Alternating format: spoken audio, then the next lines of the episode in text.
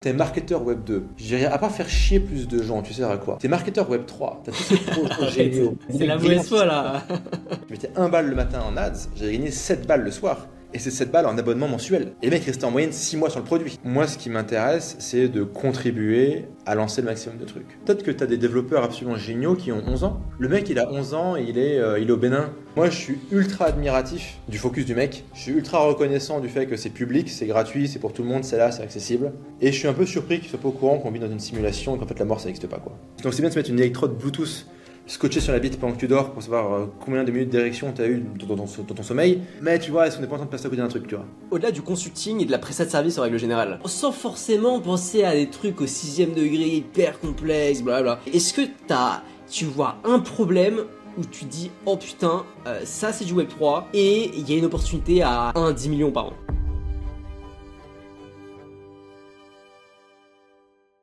Bonjour Tougan. Bon du coup en ce moment, comment tu répartis ton temps entre tous tes projets et, euh, et quels sont les business en ce moment qui te, qui te ramènent vraiment des, vraiment des revenus? Ok, salam alaikum tout le monde. Euh, mon temps est réparti, mon temps est principalement alloué sur du Web 3 aujourd'hui. En gros, j'ai des activités Web 2, Web 3, Web 2, j'ai quelques petits SaaS. Et Web 3, j'ai principalement une activité d'éducation, gratos, contrairement à l'éducation Web 2 que je fais payer, et de consulting. Donc en gros, ce que je vais faire, c'est que je vais prendre du bon sens paysan, truc qui manque beaucoup dans le Web 3, que je vais encapsuler dans du temps, que je consacre à des projets, qui eux me payent en token, avec les perspectives que ça aille soit to the moon, soit à la cave. Donc, bon sens paysan, dans du temps, échanger contre des tokens qui peuvent aller to the moon ou à la cave. Et le, bon sens paysan devant aider, devant aider à ce que ça aille plus euh, vers en haut que vers en bas. Quoi. Euh, Je pense qu'on parlera bien, bien, bien du Web 3 d'ici quelques, euh, quelques minutes. Est-ce que tu peux juste nous faire un, tour d'horizon de tous les business sur lesquels tu es en ce moment? Enfin, du moins les business qui, sont, euh, qui ont été officialisés publiquement. euh. Ok, alors les business officiels, j'ai Frog.tech qui est une techno de funnel, classique Web 2, du tunnel de vente. J'ai Tugan.ai qui est une, petite techno euh, qui est basée sur OpenAI pour faire du copywriting, du ghostwriting et des choses comme ça.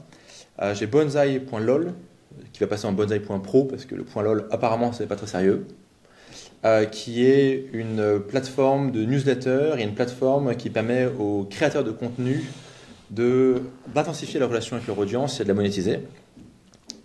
Et, euh, ça, c'est mes... après, j'ai des business de formation que j'ai depuis 2019 qui sont pas vraiment ma source principale de, revenus aujourd'hui, mais qui sont géniaux pour sourcer du talent, pour trouver des gens intéressants, intelligents, jeunes et motivés que je vais trouver auprès de mes clients. Donc ça, c'est mes activités euh, Web 2 et Web 3. J'ai mon bouquin, placement de produits. Euh, bon, euh, ça coûte, euh, ça coûte 3 balles sur Amazon en Kindle et, et 20, je crois, ou 25 en papier, donc c'est pas vraiment. Voilà. Et, euh, le bouquin sert un peu de pied dans la porte pour après faire du consulting. C'est un peu le. L'éventail. Et do- donc, donc aujourd'hui, si, si ta cash co, si, euh, si le cash flow principal ne vient pas de la vente de formation, euh, est-ce que, euh, enfin, il vient d'où? Il vient, il vient des SaaS ou il vient alors de, de tes business au sein du Web 3 En fait, SaaS, le Web 3, en fait, c'est pas tellement un business, c'est plus des événements. Tu vois, donc c'est en mode, tu bosses avec des mecs, t'es payé en token, un jour tu te réveilles, ça vaut un million. Ou un jour tu travailles et ça vaut toujours rien. Donc t'es plus sur des événements. Alors, en fait, derrière l'événement, il y a quand même des process, il y a du networking, il y a du réseau, etc. Il y a, il y a des années de compétences. Mais on va être plus sur, des événements. Là où, on, si on raisonne vraiment en termes de flux, c'est un truc qui est prévisible, répétable, machin, là, ce sera les softwares, ouais, les SaaS. Frogtech, Tuganai, Bonsai. J'ai- plein de questions, euh, donc Alex, tu peux, euh, hésite pas à m'interrompre euh, si. euh, Ouais, moi j'en ai, si- moi j'en ai une. Moi j'en ai une que je trouve hyper intéressante et qui, qui ne touche pas directement le business ou le Web 3, mais tu as parlé de, de bon sens paysan. Moi, comme Ouais. je, comme je t'avais dit, euh, je viens du monde de la startup, on va dire euh, traditionnelle, euh, levée VC, machin. Et, et c'est un truc aussi que, que, que je remarque, c'est le bon sens paysan est un truc qui a manqué pendant des années. Et en ce moment, dans une période un peu plus de, de crise, un peu plus complexe depuis, euh, depuis la remontée des taux et tout ce genre de trucs, bah, le bon sens paysan, c'est ce qui paye euh, finalement. Je, je veux bien que tu, que tu discutes un peu plus là-dessus, entre, entre guillemets. Co- comment t'en es arrivé à te rendre compte que bah, t'as plein de business qui sont montés, qui lèvent parfois des millions, qui se lancent, qui ont l'air hyper successful, et en fait, on fait pas ce qu'il faut au quotidien. Enfin, euh, tu, tu- tu vois euh, le truc? En fait, en fait, le problème de l'argent gratuit, que ce soit de l'argent de la banque centrale ou l'argent de tes parents, quoi, pour, pour, une, pour un certain segment de population dans la startup nation parisienne à la station F, enfin, ou famille, bah, ça fait que quand, l'argent il est gratos, tu n'as pas trop le sens de la réalité. Quand tu dois chasser et te battre pour chaque euro, bah en fait, mécaniquement, tu te dis, OK, comment je peux faire plus d'euros? Comment je peux rendre mieux rentabiliser mon lead? Comment je peux acquérir mon lead de manière moins chère? Comment je peux euh, augmenter ma profitabilité? Si je recrute quelqu'un, est-ce que vraiment je le rentabilise? Si oui, à quel point?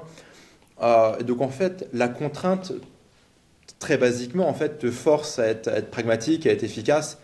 La contrainte, en fait, la réalité te pousse à être réaliste, tu vois, tout simplement. Quoi. Quand tu as, as, du faux argent, donc de la banque centrale qui passe par une banque, un VC, ou de la banque centrale qui passe par l'État et des aides aux entrepreneurs, qui est une connerie complète, ou euh, l'argent de, la famille pour ceux qui sont privilégiés, en fait, à aucun moment tu es confronté au réel. Donc, tu es hors sol. Et euh, surtout, en as qui arrive à rester hors sol très longtemps, et tout en étant hors sol, bah, d'arriver sur un business qui fonctionne. Euh, même si en fait euh, les business qui fonctionnent, c'est juste des ponzi qui restent en vie. C'est qu'il y a plus d'argent qui rentre, plus d'argent qui rentre, plus, d'argent qui rentre. C'est sur des valorisations en milliards, mais en fait ça va être toujours pas de profit. Peut-être qu'un jour ça fera des profits, et on espère de pouvoir dumper sur le retail lors d'une IPO. Quoi. Tu vois, donc c'est. Bon. Euh, mais en fait, ouais, il y a tout un segment, en fait, il y, a tout, un pan de l'économie qui est hors sol, parce que c'est du faux argent, quoi. grosso modo, quoi. Et ceux qui sont finalement dans des, on va dire, des euh, des choix un peu moins nobles, donc au gros euh, business online, e-commerce, infoprenariat, affiliation, euh, de formation en ligne qu'on aime ou qu'on n'aime pas, ou les mecs qui bootstrap un, produit, un, software, des choses comme ça, bah, eux en fait ils sont dans le réel en permanence, quoi, parce que s'ils font pas de profit, ils mangent pas, et la boîte elle crève et c'est fini. Quoi. Donc ça développe du bon sens, quoi, du pragmatisme. Ouais, non mais carrément. Il y a pas on avait un, on avait une discussion la semaine dernière avec Luc en se disant euh, sur l'infoprenariat, tu as, mhm. un rapport au réel qui est bien plus euh, présent et qui en fait fait du bien. Pragmatisme. Ouais, de pragmatisme, exactement. Ouais. qui est hyper important. Il y a de nombreux inconvénients. Je crois que Luc, tu fait. Euh, je crois qu'il y a un segment de notre vidéo où tu expliques qu'en fait, c'est un peu une fuite en avant où tu formes des mecs à faire un truc, mais au lieu de faire ce truc, ils, ils vont prendre ce que tu as dit, puis ils vont le réenseigner à d'autres mecs. Et au bout d'un moment, bah, t'en es au dixième cycle, le mec il a plus aucune idée de quoi il parle. Mais, euh, euh, et donc, ouais, il y a, y a, beaucoup de travers aussi. Hein. Mais, euh, mais je dirais, dans, dans l'opérationnalité au quotidien, c'est quand même davantage dans le réel. Hmm. Bah en fait alors on, on, sort un peu de on sort un peu du de, enfin on n'avait rien prévu mais juste pour rebondir sur ça en fait euh, à la fois, il y, y, a un pragmatisme qui est fort au sein des infopreneurs, hein, parce que c'est soit on fait de l'argent, soit on ne fait pas d'argent, grosso, modo. Mais il y a aussi, de manière paradoxale, euh, une déconnexion réelle, parce que euh, ce sont des business qui ont été déjà vus, vus, vus, revus. C'est des business qui sont assez simples, finalement, la bonne information avec des grosses promesses, gagner de l'argent, soyez en bonne santé et compagnie. si on n'est pas trop mauvais, on peut sans aucun souci vers 2000, 3000, 4000 euros. Je pense que n'importe qui peut y arriver à partir du moment où on suit juste les bonnes méthodes. Là où finalement les entrepreneurs, si on oublie tous les, vrais entrepreneurs qui, qui essayent de, résoudre des, problématiques, euh, des problématiques de la vie de tous les jours, euh, si on sort du côté euh, perfusion sans arrêt au, fond de VC, bah pour le coup, ils se confrontent beaucoup plus au réel du bon bah il y, a un problème, personne pour l'instant n'en a quelque chose à faire. Comment est-ce que je fais pour, poser de la chose? Donc moi j'ai fait j'ai fait beaucoup j'ai fait beaucoup d'e-commerce j'ai fait mmh. un, peu de tech mais là où j'ai fait pas, pas mal d'argent aussi c'est dans l'infoproduit et là, je commence un peu à retourner ma veste. Alors, je pense que c'est un peu ma, zone, euh, sans doute ma, puberté, on va dire, euh, euh entrepreneuriale euh, là-dedans. Mais je, commence un peu à retourner ma veste en me disant, mais en fait, où, enfin, je, je, sais pas, je trouvais que ça, manquait, ça manquait un peu de sens, de saveur. Et au bout d'un moment, je, me disais, mais, mais qu'est-ce que je brûle, quoi? Qu'est-ce que je fous C'est quoi le sens, quoi? Ouais, je te rejoins, je te rejoins. En fait. En fait, de toute manière, en fait, la vente de formation est une industrie de merde. C'est une industrie de merde c'est une industrie de raclure. C'est une industrie où la plupart des gens enseignent des choses qu'ils n'ont jamais fait. Euh, ou juste, ils n'ont absolument aucun début de putain d'idée de quoi ils parlent. Et c'est une industrie qui également est en stagnation. En fait, le marché n'est pas en recul. Par contre, le nombre de personnes qui veulent participer à ce marché en tant que vendeurs continue de croître. Donc en fait, le, PIB par tête, quelque part, dans ce marché-là, quoi, il est, il, il, est, il, en décroissance. Quoi. Euh, et c'est vrai que quelque part, tu te dis, euh, bah, ça devient beaucoup plus difficile. Et ce qui est cool, en fait, quand ça devient plus difficile, c'est que maintenant, tu peux te poser des vraies questions. Tu te dis, OK, tu disais ouais, que n'importe qui peut gagner 2-3 000. En fait, je suis même pas sûr en fait. Je crois que soit tu fais du fric et tu fais 2-3 000, mais tu passes rapidement à 10, à 100. Au-delà de 100, c'est quand même très dur dans l'infoprenariat, en dépit des promesses et des machins des mecs sur YouTube. Euh, soit en fait, tu n'y arrives pas du tout. Et donc en fait, soit ça fait vraiment du fric, soit ça fait rien. Et donc dès lors que tu es, sur ce choix-là, et qu'en fait tu vas être condamné à te défoncer, donc tu, vas devoir te défoncer ta race pour faire quelque chose.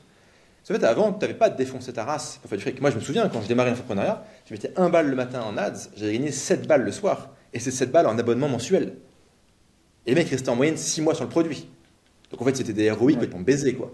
Donc si tu veux, là, entre résoudre un problème compliqué ou ça, bon, tu vois, tu dis, bah, les problèmes compliqués, ils seront toujours là demain. Par contre, ça, je sais pas. Tant qu'à faire, je prends ça. Aujourd'hui, c'est pas du tout ça. Et donc, en fait, maintenant que c'est beaucoup plus compliqué, bah, les gens, un peu pragmatiques comme toi, ils se disent Ouais, mais en fait, quitte à me défoncer la santé, autant faire un truc intéressant et utile pour l'humanité. De quelque part, c'est pas ça. Pousse les gens à faire des vrais choix. Et c'est une phrase c'est du mec de, de, Uber. Il y a un super bouquin qui s'appelle Super, Pump, un truc comme ça sur l'histoire de Uber. Super bouquin à lire. Euh, et en fait, le mec il dit Mais de toute manière, en fait, monter une boîte, c'est l'enfer. Tu vas en chier. Tu n'auras pas de vie. Tu vas tout risquer. De quitte à faire ça, franchement, fais pas un store e-commerce. quoi. Essaie de faire une billion dollar compagnie. Quoi, tu vois. Euh, enfin, il le dit pas comme ça, mais c'est un peu l'idée. quoi. Et donc maintenant que faire un store e-commerce, c'est vraiment devenu très compliqué pour gagner du fric, et que vendre une formation, c'est devenu très compliqué pour gagner du fric, bah, tant qu'à faire, autant régler un problème. quoi. Euh, de ouf. Alors euh, j'ai une phrase. Alors peut-être que ça vient du même. Euh, je sais pas, mais en tout cas ça se rapproche. C'est quel que soit le business, on a une jauge d'emmerde et de problématiques qui finalement, au bout d'un moment, enfin quel que soit le type de business qu'on lance, les emmerdes vont vont non pas le niveau de responsabilité, mais le niveau d'emmerde de prise de tête. Au bout d'un moment, ça va stagner. Donc, quitte à avoir des emmerdes, autant avoir des emmerdes qui peuvent rapporter 10 millions, 100 millions, voire plus, plutôt que des emmerdes sur lesquelles on va pouvoir, on, on, va vite être bloqué aux 10 000, 100 000 euros par mois, quoi. Je sais pas, parce que tu vois, quelque part, il y a quand même j'ai quand même l'impression que tu as quand même une relation entre la qualité de l'emmerde que tu gères et la qualité du problème que tu affrontes et ta rémunération. La complexité du problème que tu résous, et ta rémunération. Alors les gens ben, toujours le contre-exemple de Ouais, mais regarde, ta Mélissa, elle est influenceuse, elle vend des fers à lycée, elle gagne un million par mois. Ouais, enfin, des Mélissa, il n'y en a pas beaucoup. Elle, prend, elle se prend 1000 menaces de viol par jour. Euh, toute sa famille se fait insulter et tracher matin, midi, soir. En fait, c'est dur en fait d'être Mélissa, d'avoir ou peu importe le prénom. Hein, euh, j'invente un prénom. Donc en fait, j'ai quand même l'impression que tu as euh, une relation entre la, entre la complexité du problème, le niveau des emmerdes. je te prends un truc super con, mais les emmerdes d'Elon Musk, c'est quand même pas les mêmes qu'un mec qui veut scaler un SaaS pour régler un problème de comptabilité sur un segment professionnel délaissé par d'autres SaaS, tu vois. En fait, j'ai pas le contraire. Moi, moi, je parle pas forcément du niveau de responsabilité. Je mhm. parle de la jauge de, prise de tête de quelque chose. En fait, ta journée sera remplie de merde. En fait, ce qui est sûr, c'est que ta journée sera remplie de merde, mais tu auras des mhm. merdes qui sont plus compliquées que d'autres. Ça, ça De toute manière, ta journée, tu te réveilles, bah, tu as une liste de merde à gérer et, euh, et, tu kills, et tu kills, et tu kills, et tu kills. Et si tu trouves un peu de temps pour faire du créatif et euh, t'épanouir, c'est bien. Et après, euh, le lendemain, bah, tu kills, tu kills, tu kills, tu kills, tu kills, quoi. Après, ce qui est sûr aussi, c'est que petit à petit, tu vas toi t'élever au niveau des merdes que tu as à gérer. C'est-à-dire que tu vois, enfin sur, sur l'expérience que moi j'ai pu vivre ou de plein de potes entrepreneurs, au début tu paniques parce que tu as une merde de type A, tu as l'impression qu'elle est hyper grave et en fait cette merde quand elle réarrive deux ou trois ans plus tard, tu as appris à la gérer et ça devient euh, un épiphénomène dans ta journée, tu vois. Donc tu deviens aussi euh, accoutumé à la merde entre guillemets. Hein. En fait, c'est ça fonctionne. Moi, j'ai l'impression que ça fonctionne par palier quand tu progresses, tu as un peu les marches d'un escalier, et à chaque marche, tu as des emmerdes qui sont spécifiques à ce niveau, à ce palier. Euh, tu as des bénéfices aussi en général, c'est peut-être que tu gagnes plus d'argent, tu as accès à plus de choses, plus d'outils, plus de gens, plus de, prestige, peu importe, tu vois, donc tu as des bénéfices. Et donc tu as emmerde, bénéfices, et, et tu développes a priori, où tu, finis par trouver les outils pour régler cette merde. Quand tu as réglé cette merde, tu passes au prochain palier. C'est ce qui fait que quand un mec il gagne au loto, euh, que ce soit le loto, euh, le loto étatique, donc avec la, la, Française des Jeux, quoique c'était privatisé maintenant, ou le loto de la, de la, de DeFi, quand le mec passe du, 0, euh, du niveau 0,5 au niveau 400, en fait, il retombe au niveau, euh, peut-être pas 0,5, mais au niveau 2, euh, très rapidement. quoi.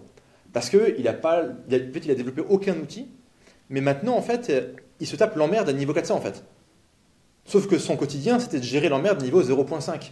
Et quand tu passes, quand ton, ton niveau d'outil c'est pour, enfin, intellectuel, lego, cognitif, financier, ce que tu veux, networking, sont au niveau 0.5 et que tu as le niveau 400 qui arrive, bah, en fait, tu es terrassé. Et ça peut être gérer, gérer sa thune, ça peut être euh, gérer de la fiscalité, ça peut être enfin, la, enfin toute la complexité de la vie, des affaires. Euh, et là, boum, es terrassé. Quoi. Donc en fait, parce que tu fais les paliers, quand tu as l'emmerde du palier 2 qui arrive et que toi tu es au palier 35, tu dis ok, c'est mignon, that's cute, ok, bon, est-ce que je le délègue ou je prends deux minutes pour écraser ce truc-là, tu vois Et euh, bah, c'est pour ça que tu es au niveau 35 dans le jeu. Mm. Et, euh, mais oui, du coup, je te rejoins. Bon, si, on revient, euh, si on revient à, tes activités, euh, est-ce que est-ce que c'est pas too much? Est-ce que est-ce que finalement c'est pas pas du tout 4L Alors pour les bon, Alex, je sais pas si tu vois ce que c'est 4L, mais en gros c'est un, un principe je sais pas si ça donne toi d'ailleurs, euh, Tougan ou pas. Je sais pas si tu l'as vu ailleurs ou pas. Mais en euh, gros, c'est un. Bah, peut-être explique-le si tu veux à ma place. C'est un, peu une synthèse que j'ai pondue, que d'autres gens ont dû pondre sous, un format ou une appellation différente avant. Il n'y a rien de très brillant. C'est low tech, low human, low cost, low, complexity. Donc peu de techno, peu d'humain, peu de coût, peu de complexité. Alors, en fait, oui, non. Est-ce que mes business sont tous 4L Non. Par contre, mon existence, elle, elle est. Dans chacun de ces business, en fait, je suis consultant. Je, fais, je suis consultant, actionnaire, investisseur euh, et euh, je contribue à la distribution du truc, quoi, du produit. Donc, euh, en fait, moi, je fais toujours la même chose quasiment. Sur des produits différents, sur des. voilà, mais sinon, je fais quasiment toujours la même chose, quoi. Donc, mon existence, c'est 4L. Après, voilà, le, je prends le, mon associé qui va être développeur. Est-ce que lui, c'est 4L Je sais pas. Mais en tout cas, il trouve son compte et il aime bien coder. Donc. Et ça marche, et donc il est content, quoi. En tout cas, moi, mon existence, ouais, j'essaie de la rendre 4L au maximum. Et après, les business qu'on fait, alors ce qui est complexe, c'est que j'en ai plusieurs, mais ces business individuellement sont relativement simples. D'ailleurs, truc super ah. cool, les mecs. Euh, petit, petit framework, euh, euh, là pour le coup, j'ai pompé un mec. C'est tout business peut être décomposé en trois étapes. Pas deux, pas quatre, trois étapes. Ok? Et euh, sur chacune de ces étapes, tu as les basiques et les secrets. Euh, tu vois, je prends par exemple, nous typiquement, un mec qui utilise Bonsai, euh, c'est de trois étapes. Le première étape, c'est qu'il doit créer de l'attention. Donc il est un créateur, il est un créateur de contenu, il est un infopreneur, il est un, mec qui enseigne, je m'en fous. Donc il doit créer de l'attention. Ok, étape numéro un, c'est créer de l'attention. Donc c'est des, followers, des vues ou des impressions, des impressions publicitaires ou des impressions organiques. Ok, attention. Après, avoir la relation. maintenant, il faut créer une relation, avoir un opt-in, envoyer des emails, que le mec il re-regarde des trucs, qu'il reconsomme, peut-être qu'il se connecte sur les différentes plateformes, etc. Donc de la relation. Après, tu auras de la monétisation. Et fondamentalement, il y a trois étapes. Augmenter l'attention, augmenter la relation, augmenter la monétisation. Et sur chacune de ces étapes, tu as les classiques et les secrets. Ou les classiques ou les basiques. Les basiques, tu vois, sur euh, l'attention, c'est est-ce que j'ai publié tous les jours, est-ce que j'ai tweeté tous les jours, ok. Euh, sur la relation, c'est est-ce que j'ai envoyé une newsletter cette, semaine Et sur la monétisation, les basiques, ça va être ok, est-ce que mon checkout il est pété Est-ce que Strap il fonctionne euh, Est-ce que j'ai au moins fait un call to action cette semaine Par exemple, c'est les basiques. Et sous les basiques, tu as les secrets. C'est des trucs un peu plus tordus, c'est les hacks et les machins, trucs un peu exotiques. Et en fait, euh, quand ton business il plafonne, tu te dis ok, très rapidement, les basics, est-ce qu'ils tournent Donc tu checkes rapidement tous les basics, c'est KPI, ok, le strap il va péter, on, on envoie bien les mails, la délivrabilité n'a pas changé, ok, le taux de clic il n'a pas changé, ok, très bien, ok, donc tu checkes les basics. S'il n'y a pas de couilles sur les basics, en général il y a une couille sur les basics, parce qu'il y a un truc qui a foiré, où les gens ont oublié de faire quelque chose, ou il y a un membre de l'équipe qui fait une connerie. Donc bon, mais bon, ok, donc si les basics ont fait une connerie, tu corriges les basics. Si les basics ils tournent, tu dis ok, il faut chercher mon surcroît de croissance, il faut chercher mon 10-20% de croissance hebdo. Comment je fais? Bah, Je vais dans un secret est-ce qu'il n'y a pas une astuce, un machin, un truc comme ça? Et ce qui est cool dans ce framework-là, c'est du coup quand tu vas chercher des informations sur Internet, quand tu vas lire, je sais pas, des, des case studies, des machins, des bouquins, etc., bah tu, le, tu le fais de manière intentionnelle pour remplir tes basiques ou tes secrets. Et du coup, en fait, tu lis un truc, tu fais Oh putain, ça c'est malin, ok, je le mets en basique ou en secret. Et il est en stock. Il est en stock, tu vois, quelque part. Et la semaine où je me dis Putain, bah, cette semaine, on est mercredi, on est en dessous les chiffres de la semaine dernière. en poussant un peu, peut-être qu'on fera les mêmes chiffres que la semaine dernière. Pas bon. Je vais être en croissance. Tout ce qui ne croit pas meurt. Ok. Désolé pour les mecs qui sont pour la décroissance et l'écologie et fermer les, mines de charbon. Euh, et bah, du coup, euh, bon, les basiques, il y a un truc qui merde. Non, ok, il faut un secret. Un ou plusieurs. Est-ce qu'on, que- alors peut-être, que- peut-être que cette semaine on va jouer sur la relation, peut-être qu'on va jouer sur la monétisation, peut-être qu'on va jouer sur l'attention, peu importe, tu vois. Et tu prends LVMH, c'est trop bien. LVMH, c'est quoi le business en fait? Euh, LVMH, c'est identifier des targets, c'est un conglomérat financier. On te vend le truc, ouais, c'est créatif, machin, etc. Non, c'est un conglomérat financier. Bernard Arnault est un financier. Et c'est pas une critique. Il n'y a, pas de mal d'être un financier, c'est très bien d'être un financier. Euh, donc, on identifie des targets. Petit 1. Petit 2, on prend le contrôle de la target, amicalement ou pas. Donc, identifier, bah, c'est un travail, machin, etc. Et petit 3, on va insérer la target, finalement, en fait, enfin, c'est, euh, on va dire, Enfin, j'invente en live, hein, donc j'ai pas pensé. Donc, ok. Un, on identifie les targets. Deux, prise de contrôle. C'est un métier, hein, se prendre des contrôles, machin. Euh, tu vois, ils ont racheté Tiffany. Après, il y a le Covid qui démarre. Et les mecs ont, attaqué en justice Tiffany pour essayer d'annuler la vente, pour essayer de gratter un milliard ou deux, quoi. Sur une vente, je crois, à 10 ou 20 milliards, tu vois. C'est le job, quoi. C'est vraiment important, quoi. Enfin, le, processus de prise de contrôle, c'est du taf. Ils ont quand même essayé de prendre le contrôle en douce d'Hermès. Euh, c'est du taf. C'était très compliqué, très sophistiqué. Il a fallu genre euh, corrompre la famille, machin et tout. Troisième étape, tu insères finalement la marque dans le conglomérat et dans sa distribution. Euh, et là, du coup, bah, tu tu prends Rimowa. Ok, ils ont racheté Rimowa il y a quelques années. Vous savez, c'est des valises en aluminium très chic, très jolies. Elles se font toutes voler aux heures fois à Charles de Gaulle. Euh, je tiens à préciser que l'aéroport a toujours pas retrouvé ma valise. Ça, c'est pour toi, Romanet, euh, PDG de euh, Aéroport de France, machin. là, T'as toujours pas retrouvé ma valise, ok Euh, si, si- si jamais tu me regardes, euh, Je me souviens du post Twitter. Va chercher ma valise, mon Romanet, ça commence vraiment à me fatiguer là. Bref, donc Rimowa, magnifique, très beau produit. Ils rachètent ça à des Allemands. Première acquisition euh, Bosch, Bosch, enfin allemande quoi. En fait, bon bref, on s'en fout. Ok, Rimowa, tu fais quoi? Boum Dans toutes les putains d'avenues du monde, enfin les avenues chics, vous voyez, la 5ème avenue, euh, avenue Montaigne, toutes ces conneries là, euh, tu mets une boutique Rimowa. Alors il n'y en a pas sur avenue Montaigne, mais sur toutes les autres avenues chics, il y a une boutique Rimowa. Donc tu prends la, enfin, tu achètes Rimowa, boum, tu le dispatches partout. Ok, maintenant Rimowa va, faire des partenariats avec toutes les autres marques du groupe. Rimowa Fendi, Rimowa Dior, Rimowa machin, et tu fais du cross, enfin du cross posting, du cross promo quoi, entre les marques et leurs réseaux sociaux, et tu monétises. Pareil, la marque, tu déclines les produits. Rimowa ils faisaient des valises. Ok, maintenant ils font des sacs à main, des parfums, des huiles de soleil, euh, des boîtes de champagne, des étuis de cigares. De chaque marque qui récupère, ils vont décliner toute une gamme de produits pour monétiser. Toujours la même chose. C'est toujours le même modèle. Ok euh, bah, Finalement, c'est un business en trois étapes. Et à chaque fois, il y a les basiques et probablement des secrets. Les secrets, c'est euh, est-ce qu'on peut euh, corrompre un mec? Est-ce qu'en fait, il n'y a pas une usine de Bangladesh qui peut quand même produire de l'aluminium moins cher? Je ne sais pas. Et, et en fait, tout business doit être ramené à trois étapes. Et quand tu as ramené tout business à trois étapes, putain, la vie, elle devient simple. Parce que maintenant, tes équipes, elles comprennent. Maintenant, tes équipes, tu vois, elles ont les basiques, elles peuvent checker les basiques. Elles, ont les secrets, elles peuvent checker les secrets, avec ou sans toi. Euh, chaque étape a deux, enfin, une à trois KPI max. Donc, t'as pas genre 50 putains de chiffres. Et après, au global, ton business, il va avoir une à trois KPI global, qui est grosso modo euh, chiffre d'affaires, profit, enfin, des trucs comme ça, quoi. Tu vois, euh, global. Et soudainement, putain, la vie, elle devient simple. Et quand tout est organisé comme ça, la vie devient simple. Quand c'est en mode, ouais, j'ai 14 funnels, 17 landing pages, 300 acquisitions, mais peut-être une quatrième, on ne sait pas, je traque rien, euh, je ne sais pas trop ce que je fais, la prochaine étape, je ne sais pas. Euh, ouais, là, la vie, ça, ça devient dur. Là, là, je comprends qu'il y a quand même un, niveau de souffrance et de frustration au quotidien qui est élevé. Quand tout est en trois étapes, on retrouve de la sérénité et du bonheur dans la vie. Mais est-ce que, est-ce que finalement, euh, tu ne dilues pas ta capacité mentale, ton génie, ton talent sur, euh, sur 36 projets différents.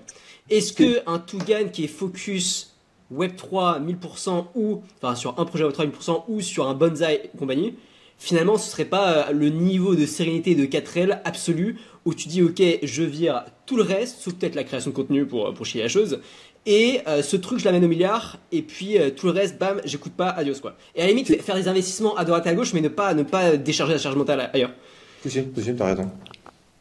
Non, mais je, je suis tout à fait d'accord avec toi. Là, là Ah, j'essaie- j'essaie justement de, de- de tout killer pour faire que du Web3. Killer au sens euh, délégué, machin, max une réunion hebdo, voire une, réunion- une réunion euh, mensuelle, et, euh, et focus sur Web3, parce qu'en termes de mission, c'est là que ça résonne le plus pour moi.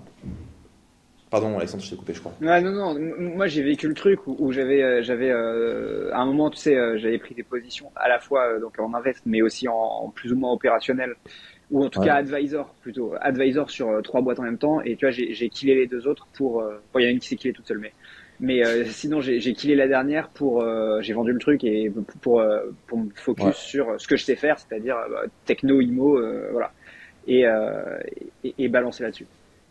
Ouais, mais je sinon, tu t'en sors pas. En effet, tu t'en sors pas. Et... Ouais, mais je, suis d'accord avec toi. En fait, ce qui est cool, en fait, ce qui est cool avec les multiplicités, c'est que tu crées une contrainte qui te force à trouver des solutions à cette contrainte. D'où le modèle dans trois étapes avec basique, secret, KPI et tout. Ah, et c'est cette contrainte qui m'a poussé vraiment à. Enfin, je, me, suis inspiré d'un truc d'un pote, mais j'ai vraiment après, enfin, pondu ce modèle, quoi. Et après, ce qui est cool, c'est que tu vois plein de choses. Et en fait, moi, ce qui fait que je suis pas trop mauvais dans mon métier, c'est que je vois plein de trucs dans plein d'industries tous les jours. Et du coup, en fait, j'ai un fil permanent d'idées, de machins, de, méthodes, de techniques, de réseaux, de rencontres, de trucs, euh, qui fait qu'en fait, j'ai une banque de données marketing euh, et opération et croissance euh, qui est qui est, en croissance et qui est, sympa. Quoi. Donc, quelque part, je me nourris aussi de ça. Ce qui fait qu'en fait, les mecs sont prêts à me payer très très cher en consulting Web3 ou en consulting tout court. C'est parce qu'il y a cette banque de données derrière, en fait. Quoi. Et est-ce que j'aurais eu cette banque de données si je vais juste faire des vidéos YouTube pour vendre des formations? Moi, je, clairement, si, si j'ai commencé à enseigner depuis, enfin, en, 2019, fin 2019. Si depuis 2019, j'avais juste fait une vidéo par semaine sur YouTube, j'aurais, je sais pas, 200 000 abonnés et j'aurai 300 cas d'MRR. Chose que j'ai pas aujourd'hui. Euh, à la place de ça, j'ai testé plein de choses, j'ai touché à plein de trucs, j'ai fait plein de petites idées, j'ai fait plein d'infoproduits dans plein de niches, plein de trucs différents, j'ai touché à plein d'industries différentes, Web 2, Web 3, etc., avec plus ou moins de succès. Et, euh, et du coup, j'ai moins de followers et j'ai moins de, MRR. Par contre, euh, je serais quelqu'un d'assez creux. Ça, ça serait relativement insipide et ça tournerait en rond depuis longtemps quand même. Mais oui, euh, en fait, c'est une respiration. Tu as, des phases où tu picores, as des phases où tu, où tu resserres, quoi, tu vois. En fait, en fait, je pense qu'il faut, il faut être honnête avec soi-même et, euh, et ça, j'avais, j'ai un très bon ami tech qui, euh, qui réfléchit pareil. Et les techs, ils sont toujours à voir par les marketeurs qui leur vendent euh, des trucs de dingue. Viens, on s'associe, tu fais le taf et puis après, je vois. Et du coup, il y a, y a, pas mal de techs qui, qui résonnent maintenant en, en, portefeuille. C'est-à-dire qu'ils se disent, ok, je vais, je vais créer beaucoup de, je vais m'associer avec beaucoup de marketeurs et comme ça, je vais diluer à fond le risque. Et en fait, je pense, même dans ta situation, enfin dis-moi ce que tu en penses, hein, je me gourre, hein, mais je pense que c'est ok de raisonner comme ça à partir du moment où on assume réellement ce qu'on est. En gros, un startup studio où finalement on a les idées, on balance, on trouve les teams, on, amène du réseau, on amène du capital, et puis après on, on accède aux délégués. Mais je pense que ce qui, ce qui, euh, ce qui, fait, ce qui fait bugger la chose, c'est lorsqu'on a un peu un autre deux, en mode ok, ça je focus là-dessus, mais en fait, j'ai aussi 36 euh, autres startups que j'accompagne à côté. Quoi. Euh, et, je pense que tout dépend le, à quel point on est honnête avec soi-même et, à quel point on sait exactement euh, ce que l'on construit. Il y a une autre variable. C'est est-ce que ces business units s'auto-renforcent? Est-ce que l'existence, tu as deux business units, si tu rajoutes une troisième, est-ce que le tout est en croissance? Moi, ma clientèle de Tugan.ai, je peux l'envoyer sur FrogTech, que je peux envoyer sur Bonsai, que je peux envoyer sur Tugan.ai, et je peux tout renforcer le truc. Donc, euh, bon, attention, c'est pas game changing, hein. ça, ça neutralise pas euh, ton argumentation. Mais une petite variable en plus, juste pour enrichir ton point, c'est si jamais ces éléments s'auto-renforcent et que le tout est supérieur à la somme des parties, peut-être que c'est intéressant. Je dis peut-être, c'est pas une certitude. Et alors pourquoi toi t'as pas euh, pas voulu parce que finalement c'est un peu ce que tu avais déjà commencé à faire. Pourquoi est-ce que t'es pas parti dans ce dans cette logique de j'ai les talents parce que tu as la communauté? Ouais à mon avis, tu as, un, capital, euh, as un capital nécessaire, euh, tu as les idées, tu as le réseau. Pourquoi ne pas partir sur euh, Startup Studio, tout simplement? Ça, j'ai pas envie. Ok. Je ne sais pas pourquoi, mais ça me fait chier comme idée. En vrai, moi, ce qui me fait vraiment marrer, c'est Web3. Là où vraiment je m'amuse, c'est que je m'assois avec des gens qui font des dingueries, enfin qui font des trucs très intéressants, toujours un peu dingue, un peu foufou. Et je me dis, putain, si ça, ça marche, c'est quand même incroyable, quoi. Et, et, et franchement, et c'est c'est fun quoi. Et au même moment, ça résonne avec mes valeurs quoi. Et au même moment, j'ai aussi un peu l'impression que le Web 2 c'est un peu en train de crever euh, et que le Web 3 c'est quand même un peu l'avenir quoi. Bah, je propose qu'on fasse justement qu'on on, attaque le fameux Web 3 versus, versus Web 2. On, retrouve un peu les questions de, de, de la dernière fois. Euh, est-ce que tu veux enchaîner, Alex, ou pas? Sinon, j'enchaîne sur une question. Non, vas-y, vas-y, enchaîne. Euh, après, okay, sur ça, mais Ok. Alors, à quel point est-ce que euh, est-ce que c'est réellement la fin du Web 2 À quel point est-ce que c'est réellement l'avènement du Web 3 Et à quel point moi, moi, en fait, ce qui m'intéresse, c'est de savoir comment tu, enfin, à quel point est-ce que c'est un discours marketing de euh, même généralement c'est des discours auxquels on peut croire de euh, il y a une seule une seule vérité il y a les méchants gentils Web 2 en train de mourir Web 3 euh, réussi donc il faut aller dans le Web 3 et à quel point c'est vraiment un truc rationnel où tu t'es dit ok je vois vraiment que le Web 2 est en train de mourir je vois que le Web 3 est en train d'exploser je vois que c'est tenable sur le long terme et que c'est pas une industrie qui est bancale donc ok j'y vais à fond. Ah mais c'est bancal. Je te donne une citation elle est en anglais, je la traduirai en live pour ceux qui ne sont pas bien américains. The old world is dying and the new world struggles to be born. Now is a time of monsters. Donc l'ancien monde se meurt, le nouveau monde peine à naître. Je crois que la, traduction littérale c'est ce, et dans ce clair-obscur naissent les monstres. Les monstres. C'est de Antonio Gramsci, euh, militant communiste, je crois exécuté par Mussolini. Petit doute sur la fin de sa vie, mais un truc comme ça. Quoi. Euh, et on est dans le clair-obscur, si tu veux c'est qu'on a des Web 2 qui sont quand même arrivés à saturation. La plupart des marchés sont saturés. Euh, donc les opportunités entre guillemets à la con euh, sur Internet, infopreneur, e-commerce, machin, affiliation, dropshipping, tout ça. On, voit bien qu'on arrive à, saturation de, saturation, que quelques équipes très compétentes arrivent encore à faire du fric, en fait de moins en moins, que les trucs, on va dire, un qui, qui sont un peu plus sophistiqués, on va dire les startups, les trucs, les softwares, les SaaS, que à peu près toutes les putains d'idées ont été financées, surfinancées, sur, sur, sur, sur, surfinancées par des VC qui avaient trop d'argent. Et que, bon, bah voilà, ça peine. Quoi. Et on voit bien aussi que les grosses boîtes tech Web 2 licencient toutes aujourd'hui. Bah, ça peut être conjoncturel, c'est pas forcément structurel. C'est important de, comprendre la, différence entre les deux. Euh, et en même temps, on voit qu'il y a une industrie qui est naissante, qui est extrêmement bordélique, mais, qui, mais dont les fonctionnalités, finalement, dont les fonctionnalités semblent répondre à la plupart des problèmes, des gros problèmes de notre époque. Euh, si je peux en lister quelques-uns. Euh, bon, on commence par l'argent. L'argent est imprimé en quantité illimitée par les gouvernements. Je dirais tôt ou tard, ça risque de poser problème. Je ne suis pas en train de dire que le rôle dollar, ça disparaît demain et que Bruno Le Maire est un abruti. Euh, il y a beaucoup souvent des discours sur Internet, c'est un peu plus complexe. Mais je dirais, les niveaux d'impression monétaire ne sont pas tenables. Ok, bah, la crypto, euh, avec une rareté infalsifiable et inchangeable, euh, est un élément de réponse. Après, euh, on va voir par exemple l'IA et tout ce qui va être les deepfakes, les usurpations, toutes les conneries. Bah, il y a bien une manière de prouver que quelque chose est vrai, que toi et toi, et que ton contenu est toi, et que ton visage est toi, c'est de le signer sur la blockchain qui est infalsifiable et inviolable. Tu pourrais rajouter euh, le fait que, par exemple, aujourd'hui, plus personne n'a confiance dans la démocratie. Quelle que soit l'élection, quel que soit le pays, tout le monde part du principe que l'élection est volée. Que ce soit en France, aux États-Unis ou dans des pays où c'est volé euh, en temps normal, dans le monde en développement. Euh, tu votes via la blockchain, c'est infalsifiable. la propriété privée, a été, euh, le, a été finalement ce qui a fait que l'Occident est prospère depuis 200 ans. C'est pas tant qu'on exploite le reste du monde, même si on est plutôt bon pour ça, c'est plus parce qu'on a la propriété privée.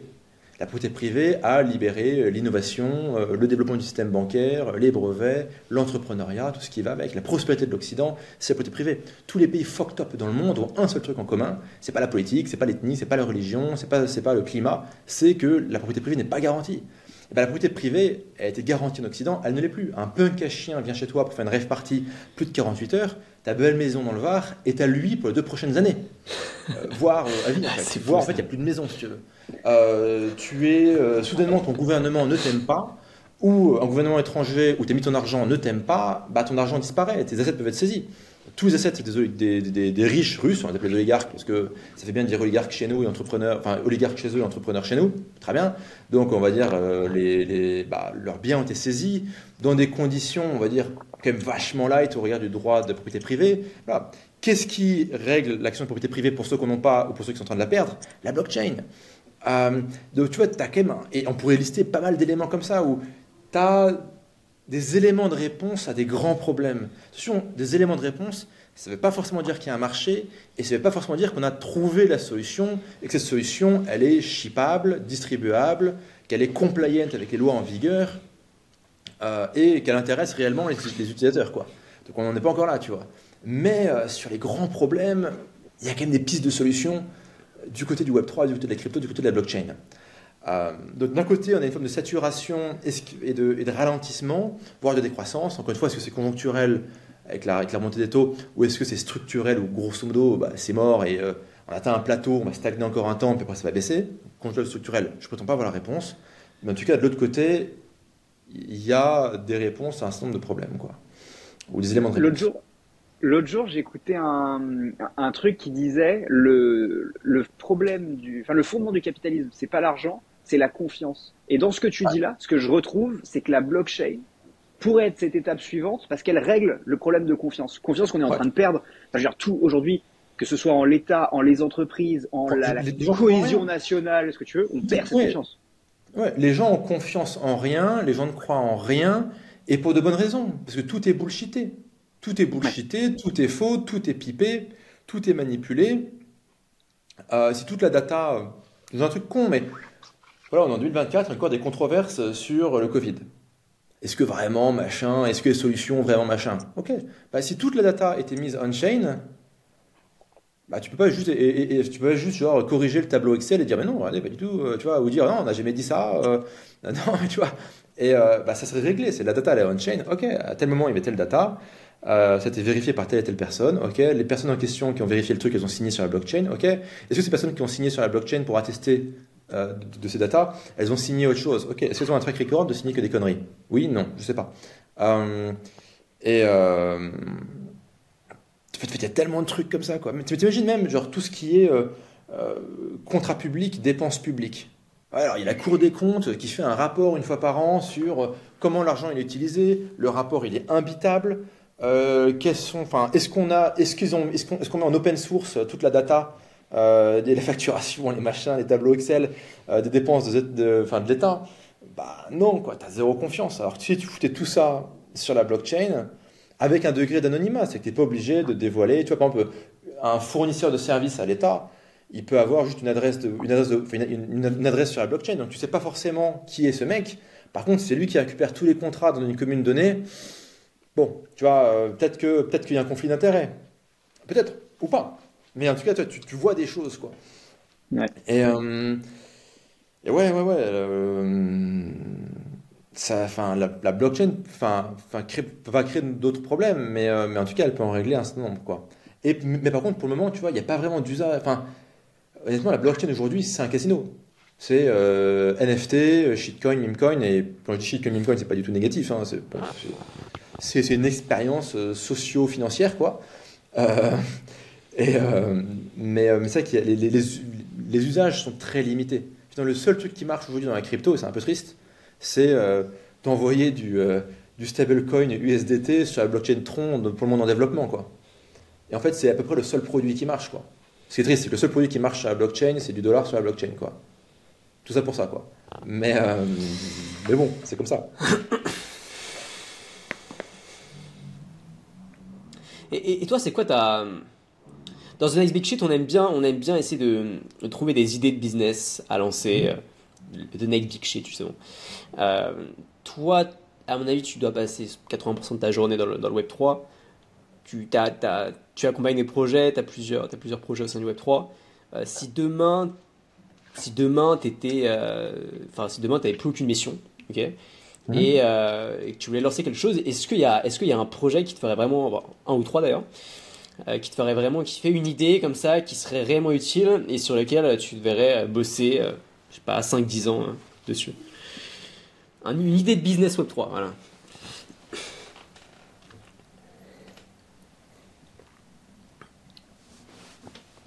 Ma réponse à ça, elle répond pas vraiment à ta question. C'est un peu quelque part ce que je fais aujourd'hui, quoi. C'est en gros, ma thèse, c'est qu'il faut envoyer un il faut jeter un maximum de spaghettis sur les murs pour voir qu'est-ce qui reste collé, tu vois. Donc il faut tester un maximum de trucs. Donc il faut qu'un maximum de gens testent un maximum de trucs.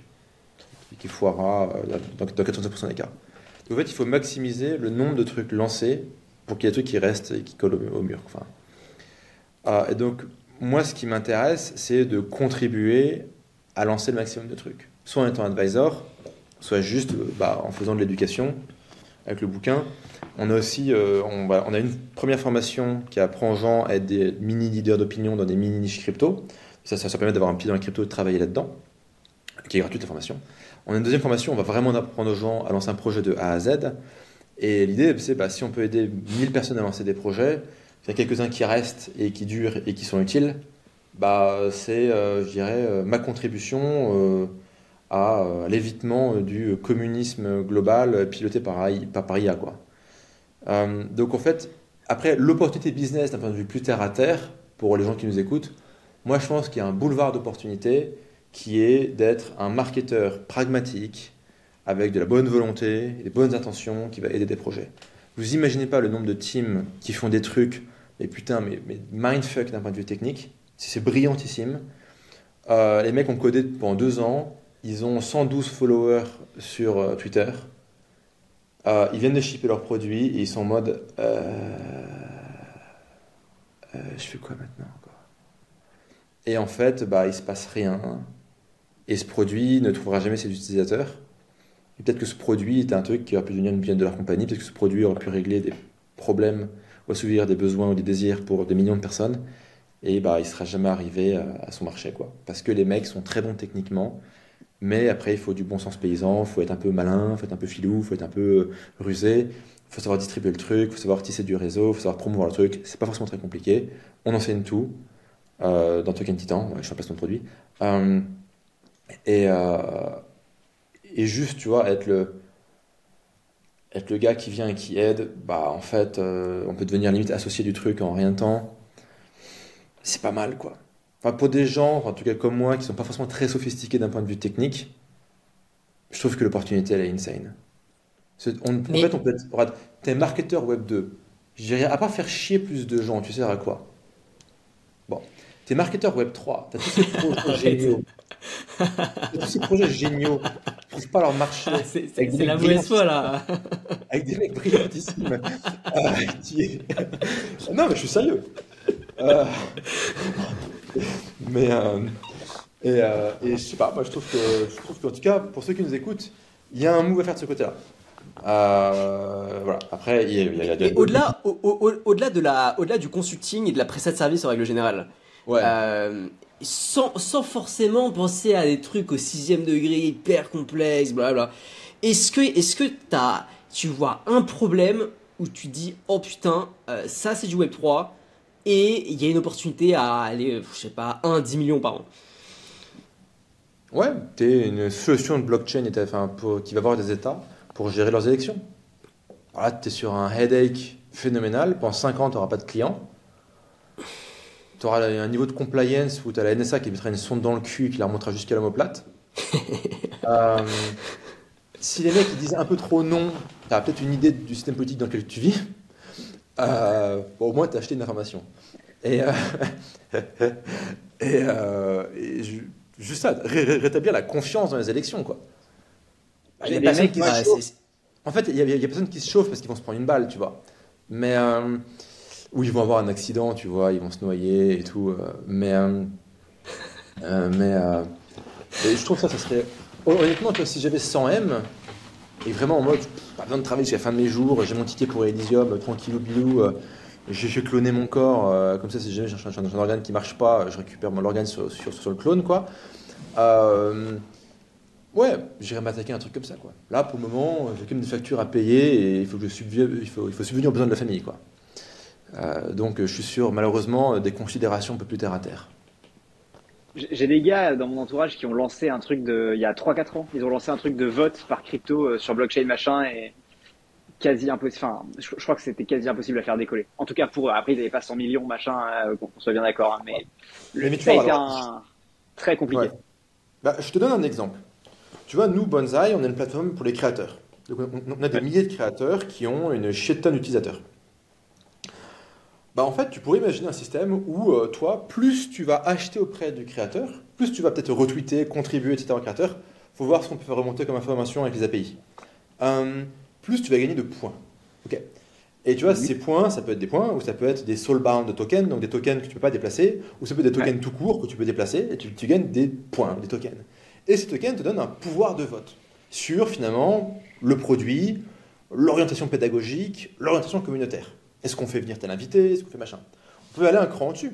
On peut imaginer qu'une partie de l'argent généré par le produit aille dans un wallet ou un treasury ou un, je français, un, trésor quoi, commun, et ce trésor commun soit administré par exemple en plus de points. Euh, et tu vois, tu peux introduire comme ça, euh, de manière, enfin, des features de blockchain dans un business très Web 2, euh, intéressant. Est-ce qu'on va faire ça sur Banzai? Peut-être. Ce serait quelque chose d'intéressant. Ça serait amusant de faire ce genre de développement. Euh, on, voit que la, que la démocratie dans, dans, la vie de tous les jours, enfin, beaucoup de personnes commencent à, mettre ça en question sur au niveau de son efficacité. Euh, la démocratie dans un business, est-ce que toi tu crois vraiment ou pas? Est-ce que tu, tu, crois vraiment au pouvoir de décision si demain ton, si ton, le business même d'infoproduit était dicté par, euh, par les 5000 les 5000 personnes que tu avais sur ton canal Telegram? En fait, ce qu'il faut voir, c'est tu peux aussi décider quel type de décisions sont, enfin, sont, sont votées par la communauté. Peux aussi te demander est-ce que c'est une démocratie directe ou une démocratie indirecte? Parce que ce qui se fait beaucoup, euh, ça s'appelle les DAO en crypto, Decentralized Autonomous Organization. en gros, c'est une démocratie.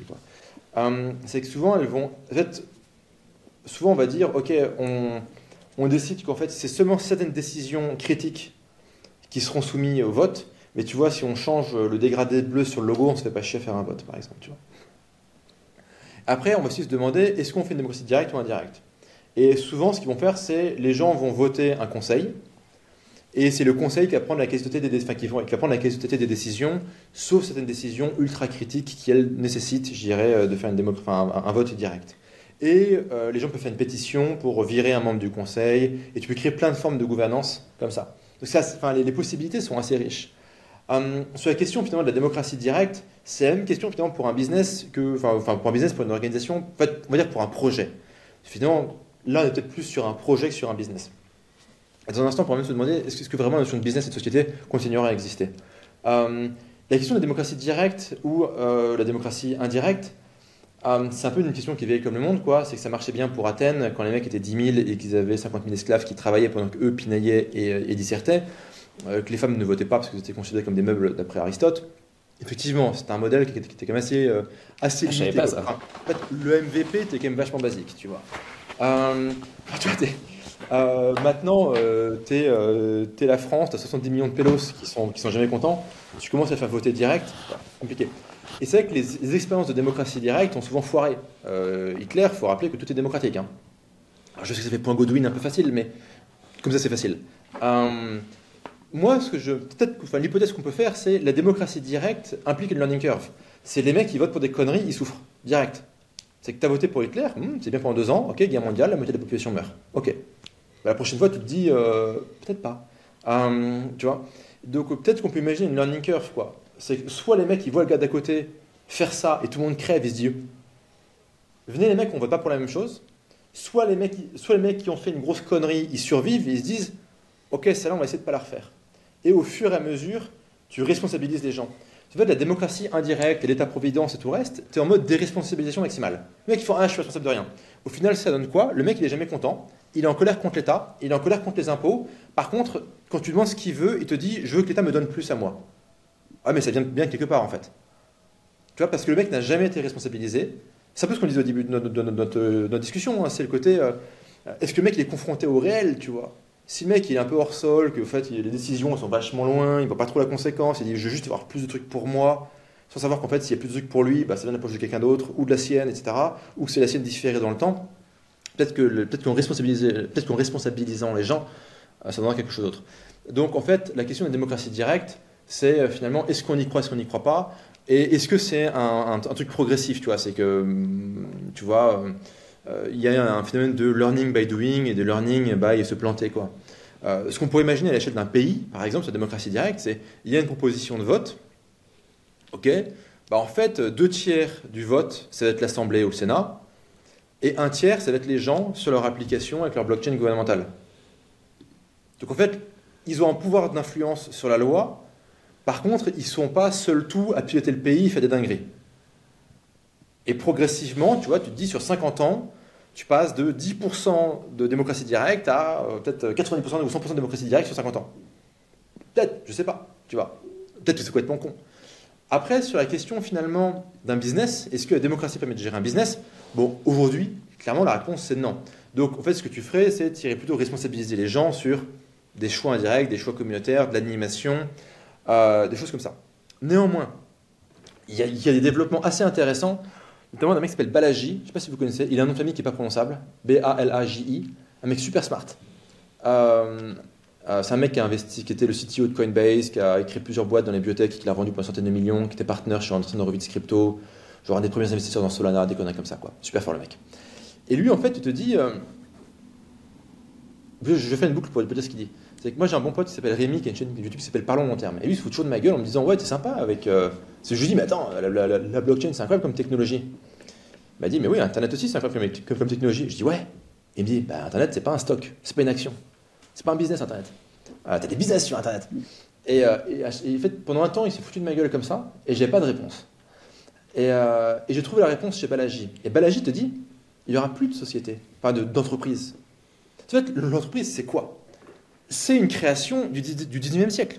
Ok, il y avait des formes d'entreprise avant. Ok, on simplifie, 19e siècle. Ok, euh, les premières sociétés anonymes et tout le reste. Pourquoi En fait, et la société, c'est une forme d'intermédiation.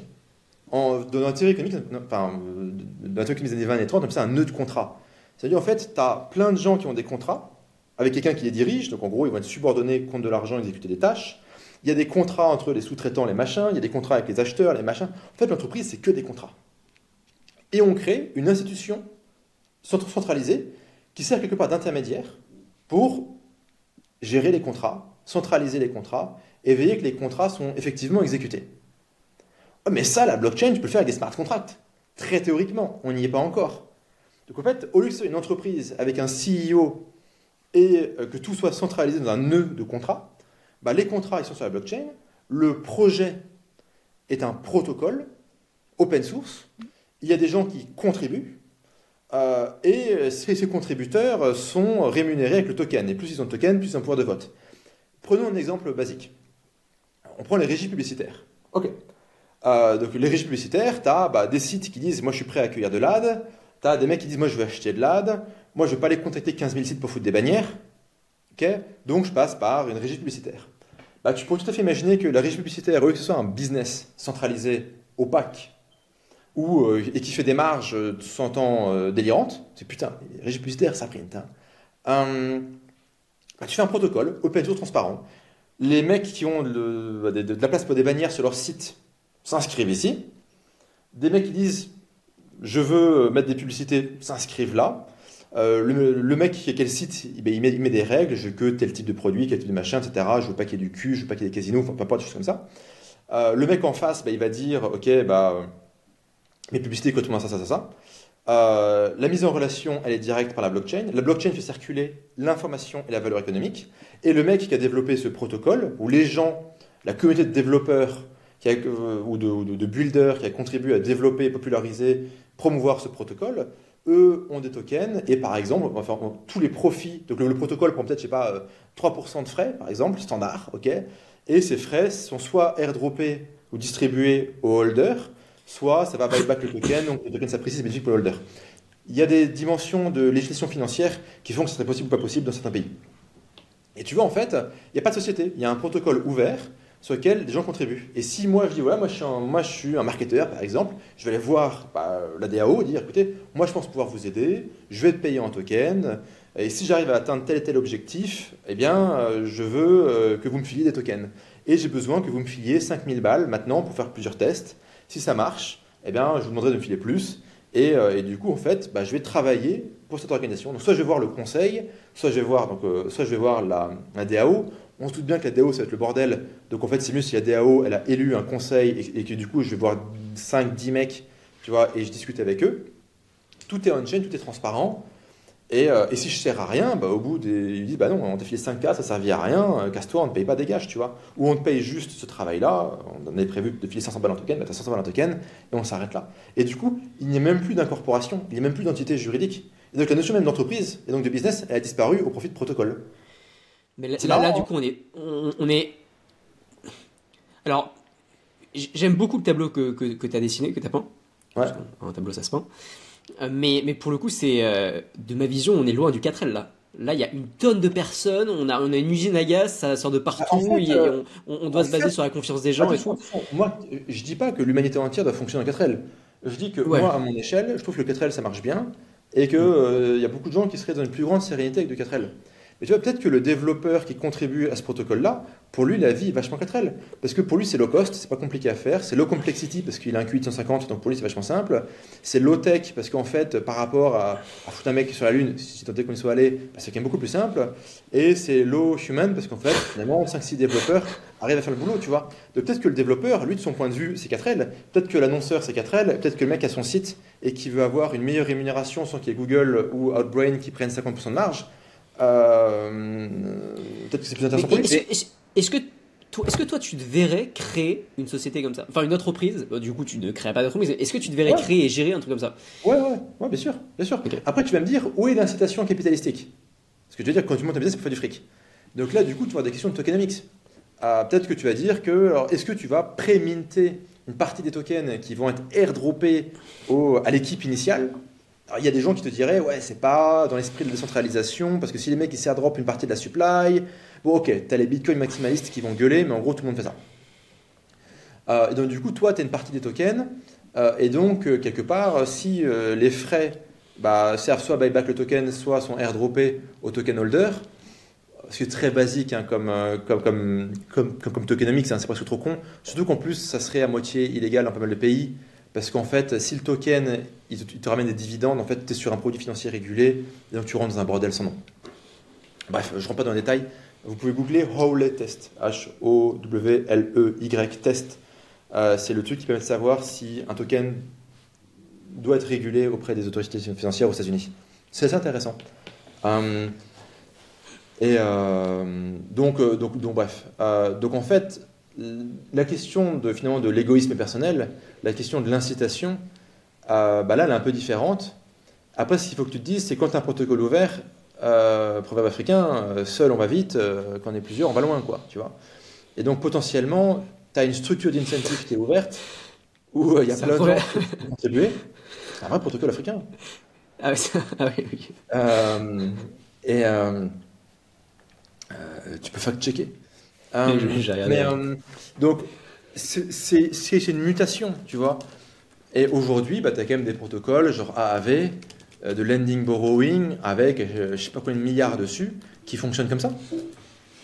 Et ma foi, euh, ça fonctionne plutôt correctement. Alors, il y a toujours des gens qui diront que bien des égards, c'est un peu trop centralisé, qu'il y a peut-être trop de pouvoir pour certaines personnes, et qu'il y a quand même une petite couche d'opacité. J'entends. Il y a- on peut toujours mieux faire. Il y a toujours des gens qui critiquent, tout sur des bases saines, et tout c'est juste pour faire chier. Le gros du temps, c'est quand même pour faire chier. Mais pas ça. Donc en fait, c'est pas, c'est, pas délirant. On n'est pas sur un truc au huitième degré en mode ouais, le plan sur la comète, ouais, peut-être dans 50 ans quoi. Tu te dis euh, ça, par le scénario qu'on a décrit de la régie publicitaire, tu peux la créer demain. Après évidemment, moi j'ai jamais créé de régie publicitaire, donc ce que je présente ici est extrêmement naïf et c'est probablement un business qui est beaucoup plus compliqué et qui du coup peut-être nécessite un degré de centralisation.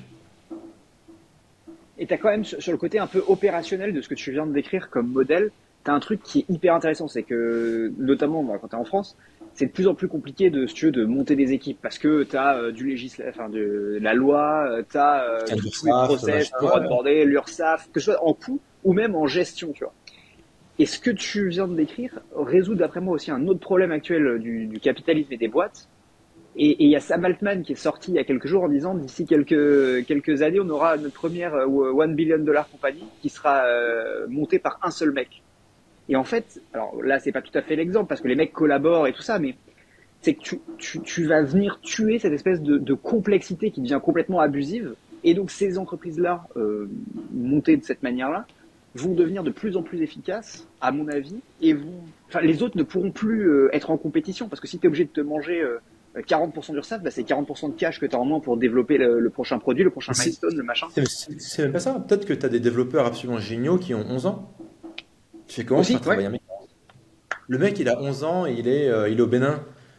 Bon, euh, et il a Starlink parce qu'il s'est bien démerdé. Euh, bah, ce mec-là, c'est compliqué de travailler avec lui. Ouais, j'ai envoyé de l'argent sur Western Union. Ouais, laisse tomber quoi. Enfin, tu vois, comment t'expliques ça à ton comptable, tu vois?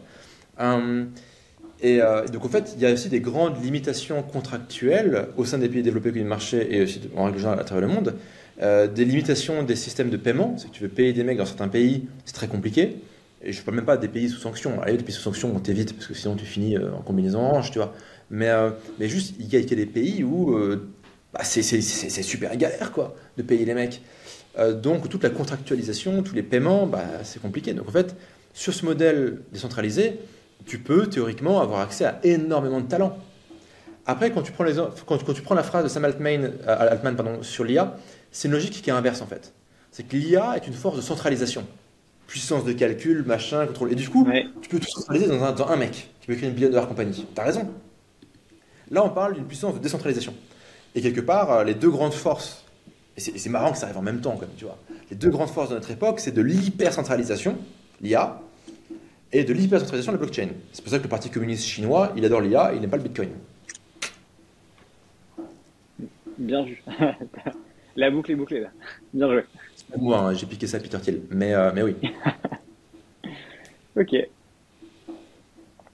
Mais, c'est très amusant que les deux technos émergent quelque part en même temps. C'est la probabilité que ces deux technos émergent en même temps, euh, d'un point de vue, si tu veux, euh, de l'univers, tout ça, c'est très amusant, quoi, que, que, ce deux forces qui émergent en même temps et, et, qui peuvent être amenées à collaborer. Hein. C'est pas forcément des logiques de A à Z, hein, mais, mais leur essence est antinomique, quoi.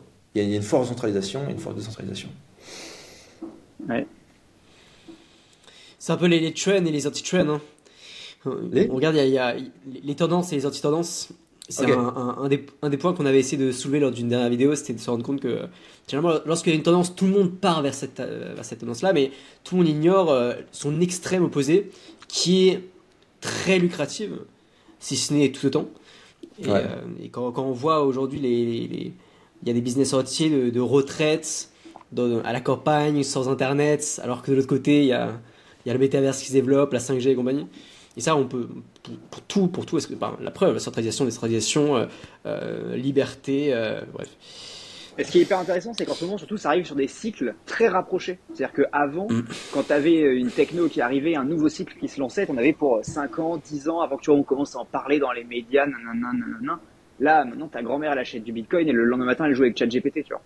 Et ça, et cette, cette, espèce de violence dans, les, dans, la, dans le rapprochement des cycles, fait que c'est assez difficile à anticiper de savoir qu'est-ce qui va être antinomique, qu'est-ce qui est le trend, qu'est-ce qui est l'anti-trend, et quand est-ce qu'ils vont se retourner, tu vois. Ouais. Ce qu'on observe néanmoins, c'est que l'IA est plus en avance que la blockchain. Va être l'IA, si l'IA, jusqu'à il, y a, il y a un an, hein, grosso modo, c'était un peu comme la blockchain. Tout le monde en parle, machin, ça fait 10 piges que machin, on t'explique que. Ouais. Et en mode, euh, ouais, toutes les boîtes qui te mettent IA, ça pue le scam pour aller baiser du VC et, et, grabé de la VC Money, tu vois, ou de la BPI Money, euh, est en mode, les mecs, euh, il y a vraiment de l'IA dans votre truc, enfin, c'est quoi T'arrives pas à savoir à quel point c'est bullshit. Et t'as GPT qui arrive, et là, soudainement, t'as un outil fonctionnel, utilisable et utilisé pour des centaines de millions de personnes overnight. Et c'est utile et utilisable et désirable et ça sert à quelque chose. La blockchain n'a pas encore atteint ce moment GPT. À part euh, pour, euh, je dirais, les gens qui vivent dans des pays complètement fucked up et qui du coup sont contents d'avoir de l'USDT sur Tron ou d'autres blockchains. Hein. Euh, il n'y a pas vraiment un usage mainstream où en fait les gens font putain ma vie est ma vie au quotidien est quand même chouette avec ce truc. On n'a pas encore atteint ce Donc l'IA a eu son bah, a eu GPT et la blockchain attend son moment de GPT. Peut-être qu'on l'aura jamais. J'espère que le nom de GPT de la, blockchain, ça ne sera pas les CBDC, quoi. Ça serait quand même un peu chiant. Mais euh, bon. Je, vais prendre quelques questions du, euh, du peuple. Ouais. Euh, alors, je vais essayer de les. il y en a pas mal. Ok, ok, ok. Je, je... le temps. Alors, un, un Vivien, je sais pas si tu vois qui c'est. Mhm. Un, un, qui a écrit. Ouais. Euh, pourquoi est-ce que tu dis que les funnels sont morts euh, Ça cartonne, selon lui, euh, je, je continue sa phrase. Hein. Ça cartonne encore, il faut juste changer la manière de faire pour moi squeezer les gens et intégrer la relation trust réciprocité dans le funnel. Voilà, pourquoi selon toi c'est en fait, Quand je dis que les funnels sont morts, c'est pas vraiment une binarité, ils sont en train de mourir. Il y a eu, donc là on est vraiment dans, du web 2 pratico-pratique, En gros, le funnel, tu vois, un peu, euh, enfin, qui est initié par l'air click funnel, tu vois, c'est, euh, ok, je prends du lead, landing page, dégueulasse. Dégueulasse, mais une critique. Un truc moche, ça, ça pointe mieux. Derrière, c'est page de vente super longue, vidéo, machin, VSL, euh, page de, enfin, pas page de commande, bump, bump, bump, upsell, downsell, upsell, downsell, upsell, downsell, upsell, downsell, boom, page de remerciement, tu mets des liens affiliés vers d'autres trucs pour continuer à gratter. Je l'ai beaucoup fait. Euh, et où tu prends le gars, tu le défonces, les gens réagissent beaucoup moins à ça. Voire ils ont vraiment ras le cul. Euh, et ceux qui arrivent à rester en vie, soit en fait ils ont au préalable développé une relation de malade, et donc en fait, ce qui fait que ça marche, c'est pas les upsells et downsells et la page de vente et la VSL et tout le bordel, c'est parce qu'il y a une relation. Donc en fait la relation tout court suffit, pas besoin de tout bordel. Soit c'est des mecs qui vont pousser le vice vraiment trop loin, qui vont vraiment rentrer dans le bullshitage intersidéral, ou ils vont rentrer dans la fraude. Tu vois euh, genre, il y a un bouton pour machin schnock, mais en fait, t'es débité 40 balles tous les mois. Ah bah ça, c'est de la fraude. C'est, tu vois, genre, euh, cliquez sur le bouton pour être heureux. mec, il clique. Bon, mais, tu vois, genre, enfin, non, mais c'est, con, il y a beaucoup qui le font, malheureusement. Et donc, en fait, euh, c'est ces mecs-là qui continuent à faire du fric en finale. Donc, euh, pour moi, si on passe. Et surtout, ce qui est intéressant, enfin, que comme, que comme tendance, c'est la logique du funnel. Ça demande beaucoup d'énergie et au vendeur et à l'acheteur. Le vendeur, il va faire un funnel, des machins, des upsells, des séquences, brancher les trucs, l'autorépondeur, le truc, tu vois. Ça demande beaucoup, ça demande beaucoup d'énergie. Et euh, l'acheteur, putain, il rentre là-dedans, il passe deux heures à regarder des vidéos, il clique, il comprend pas, il reload, il se fait biler trois fois. Du coup, il est à côté des supports clients, les mecs, il répond, il répond pas, lui, il s'énerve, il va sur la Viarnac, il fait, oh, c'est une arnaque. Euh, tu vois, euh, ça prend beaucoup d'énergie. Et euh, je pense que des modèles comme ce qu'on fait avec Bonsai sont beaucoup plus intéressants. Ça demande aucune énergie pour vendre, aucune énergie pour acheter, et du coup, tu as beaucoup d'énergie et de temps de cerveau disponible pour faire autre chose. Par exemple, apporter de la valeur, développer de la relation, créer un meilleur produit, des trucs comme ça, euh, et qui font que ton business a une bien meilleure LTV. C'est ce que je veux dire dans l'expression les funnels sont morts, même si cette expression est une simplification, et que oui, il y a encore des funnels qui marchent, et que dans certains cas, ça peut, ça peut être intéressant. Mais bonne question de vision. Frogtech, Bonsai, est-ce que finalement euh, Bonsai risque, dans le futur, parce que pour l'instant je sais que c'est pas le cas, mais risque pas de, de, cannibaliser un peu le travail de Frogtech Absolument. Bonsai tuera Frogtech. Enfin, si Bonsai arrive à accomplir sa mission, Frogtech sera complètement obsolète. Ok. Si tu te c'est quoi votre. Euh... Ouais, pardon. Si, si tu te cannibalises pas toi-même, quelqu'un d'autre va le faire. C'est quoi ta, ta, vision avec, euh, avec Bonsai? Est-ce que. Euh... Bon, tout court, point. Bah, la vision, c'est justement de faire une plateforme de vente qui maximise le développement de la relation. Donc, c'est pas une plateforme, si tu veux, pour créer de l'attention. C'est pas un réseau social, si tu veux.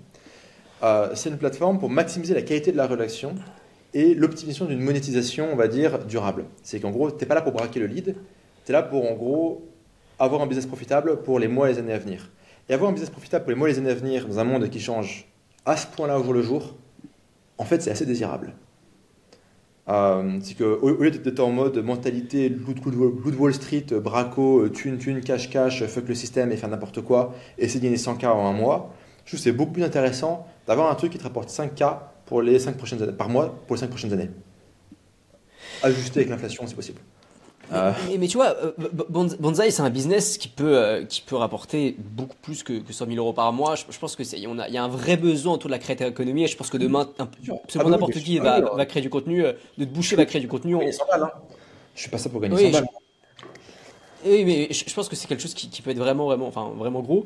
Euh, pour, pourquoi est-ce que Enfin, toi, comment tu te positionnes dans Bonsai Du coup, si j'ai bien compris, c'est euh, Jean-Marie qui, qui, est le CEO.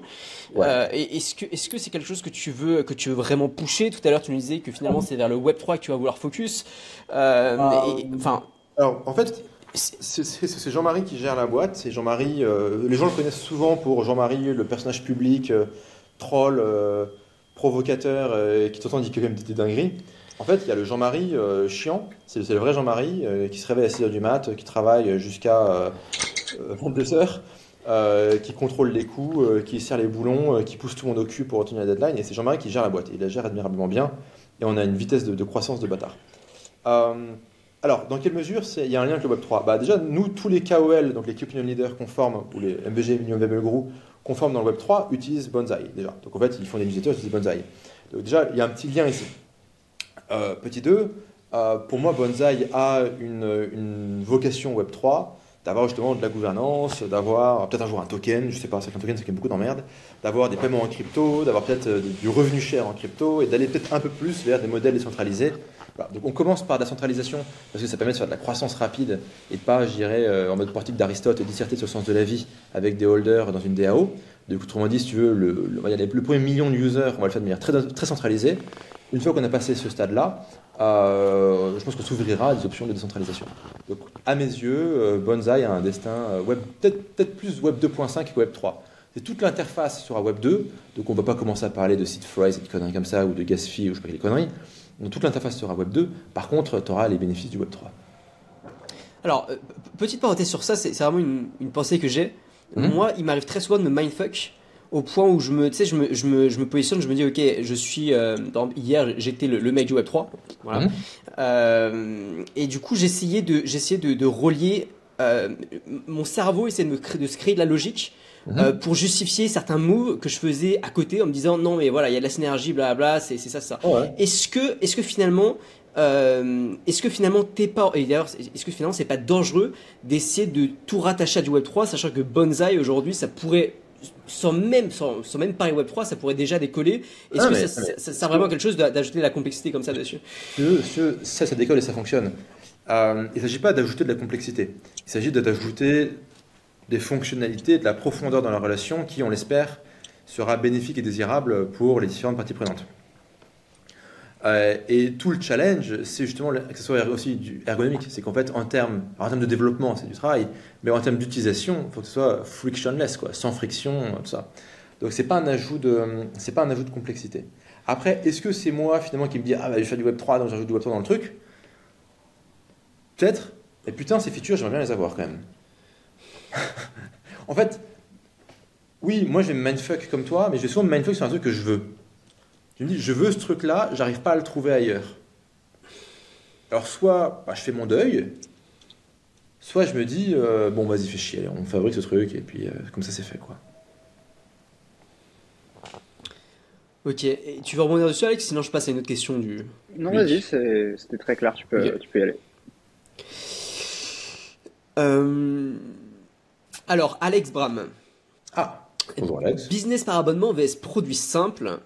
Mmh. Euh, donc c'est la, la, question qui se pose, lui il se pose beaucoup de questions sur, euh, sur ces deux modèles. Ce qu'il dit c'est l'abonnement, tu as l'impression d'être H24 dans ton biz, tandis que quand tu vends une formation digitale, une fois que c'est vendu, tu plus grand chose à faire. Qu'est-ce que toi tu en penses?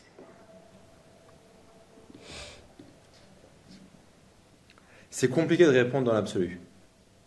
La réponse elle va être un peu prosaïque, mais ça dépend.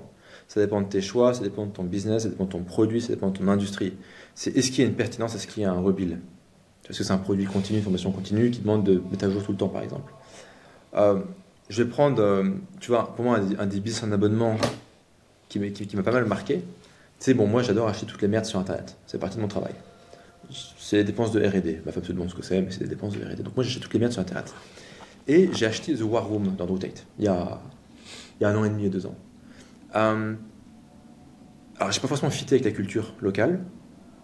Par contre, le produit est insane le produit, c'est 10 groupes Telegram. Tu payes 5000 balles l'année pour 10 groupes Telegram relativement autogérés. Bon, tu as un modo qui fait un peu gaffe, mais. Euh... Et tu vois, là, tu es sur un base d'abonnement annuel. C'est quand même cool d'avoir l'abonnement annuel. Et ils ne te demandent pas forcément d'être dedans tout, tout, le temps. Donc en fait, il y a plein de variables dans un business. Euh, mais en tout cas, ce qu'il faut rechercher, c'est justement le, le truc en trois étapes et du 4L dans ta vie c'est que si jamais tu fais un abonnement à 20 balles par mois et qu'il faut, il faut faire 3 lives par semaine, tu vois, et, et, et, si tu en oublies un, les mecs ont une descente d'organes et ils arrivent avec des fourches et des flambeaux, et des flambeaux chez toi, non. Vends un truc qui s'emballe et voilà, passe à autre chose, quoi. Donc en fait, ça, ça va être assez multifactoriel, tu vois, comme, comme décision. Je pense qu'après, ce, ce que, ce que peut, enfin, les gens peuvent se demander, c'est où est-ce qu'ils ont une forme de confort? Où est-ce qu'ils ont une forme d'efficacité? Où est-ce qu'ils se sentent plutôt bien? C'est que si les mecs qui font putain, ça, j'arrive à le vendre, je le vends bien, les mecs ils kiffent, ça fait du fric, c'est autant peut-être qu'il faut faire plus, peut-être qu'il faut faire davantage un truc qui marche, plus que dire vas-y, je vais essayer de le triturer pour en faire autre chose. quoi. Donc, euh, Et, ou si tu naturellement porté vers un modèle où tu te dis, putain, mais ça, fait grave sens pour moi. Tu vois, moi, les RX, euh, c'est un programme que j'ai depuis 2019 en abonnement. Et les mecs, ils sont depuis 2019. Et moi, depuis le début, je veux être sur un produit de relation. Après, là maintenant, aujourd'hui, où je veux vraiment avoir un focus Web 3, je suis en train de me poser la question est-ce que je voudrais pas plutôt faire un paiement one shot, 500 balles, 1000 balles, euh, pour tout ce que j'ai produit comme formation depuis 2019 Et comme ça, c'est super simple, et je sais pas gérer les abonnements, les machins, mais qui dit bonjour, je viens de les abonner. Euh, peut-être quoi. Donc, donc, ça, ça dépend un peu. Euh, en fait, il n'y a, pas de réponse générale quoi sur ça, c'est un. Ça, c'est, ça, c'est le secret, ça, ça, ça l'est pas, quoi. Malheureusement, pour cette question-là. Alright. Euh, Alex, je réponds pas trop à ta question, quoi. Alors, si on revient un tout petit peu sur. Euh... D'abord, une question de, une question de Thibaut. Mmh. Euh... Alors, aucun rapport. Hein. Que penses-tu des gourous de l'immortalité, pardon, type Brian Johnson? Ah bah, Je me suis senti coupable d'être une langue de pute parce que euh, c'est le mec depuis, le début, je me dis, putain, ce mec, karmiquement, il va se prendre un bus en sortant de chez lui. Et un jour, il sortait les meilleurs commentaires de ses haters. Et le premier, c'était This guy is going to get hit by a bus. Et je me suis putain, je suis vraiment le hater de base, quoi. Sauf que moi, je ne l'ai pas commenté, parce que voilà, j'ai un peu de dignité, quoi. Donc, je me suis senti très coupable d'être euh, d'être d'être sur, les fréquences un peu basses par moment. Euh, bah, moi, je pense qu'en fait, c'est incroyable. Euh, je trouve que c'est super parce que le mec, il est skin in the game, qu'il est relativement open source. Et donc, en fait, c'est en mode euh, take one for the team, quoi. C'est peut-être que demain il va claquer, mais putain, au moins il aura fidé en data l'humanité entière même si chaque individu est un peu particulier. Donc euh, moi, je suis ultra admiratif du focus du mec. Je suis ultra reconnaissant du fait que c'est public, c'est gratuit, c'est pour tout le monde, c'est là, c'est accessible. Je trouve que c'est euh, d'intérêt euh, public, donc c'est super. et je suis un peu surpris qu'il soit pas au courant qu'on vit dans une simulation et qu'en fait la mort ça n'existe pas quoi. Voilà.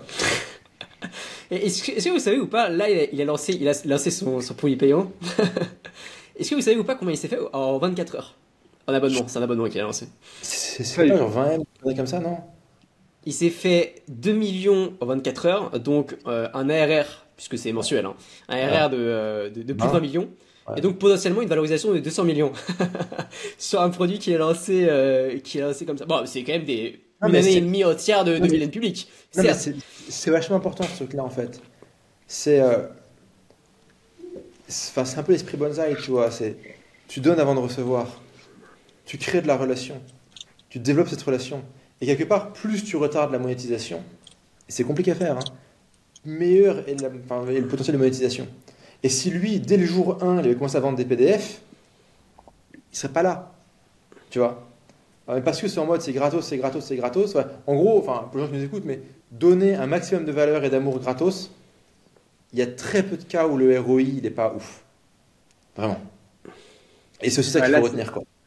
Là, c'est vraiment une preuve énorme du building public et, euh, comme tu disais tout à l'heure, du skin in the game. C'est-à-dire que le mec, il est sa propre expérience, il est son, entre guillemets, son propre produit, ou en tout cas son propre MVP, à minima. Et le, le mec balance en ligne et ça cartonne euh, immédiatement. Et en fait, c'est là où les gens vont dire, ouais, mais il a fait, il a fait 2 millions en 24 heures. En fait, non. Il a fait 2 millions en un an et demi, tu vois. C'est là où il faut voir le, le, le, voir en 5 ans même. Je sais pas combien. Il, il, a fait, il a fait 2 millions, en, il, a, il a quel âge ce mec? 42 ans, 43 ans, un truc comme ça, dans la quarantaine il a fait 2 millions et, ça fait de 40 piges. Avant, il a monté une putain de boîte qui a revendu 400 millions. Et il a une expérience pas possible. Il a probablement fait des études euh, un peu spécialisées et démontré qu'il n'était pas complètement idiot. Euh, il a dû gérer un nombre de problèmes absolument incroyables pour, la, être là où il est. Euh, donc non, en fait, c'est pas juste un an et demi de building public. Ouais. C'est genre une étape. Ouais. ouais, carrément. Carrément, carrément. Toi, tu t'optimises un peu ou pas à ce niveau-là? Est-ce que tu euh, essayes euh, de, de, de, traquer un peu euh, ta, ta, ta santé et tu essayes de, de, traquer ta, la nutrition, le sommeil et compagnie? Alors, moi, j'avais commencé à. à tester. Bah, il recommande un truc qui s'appelle Loop.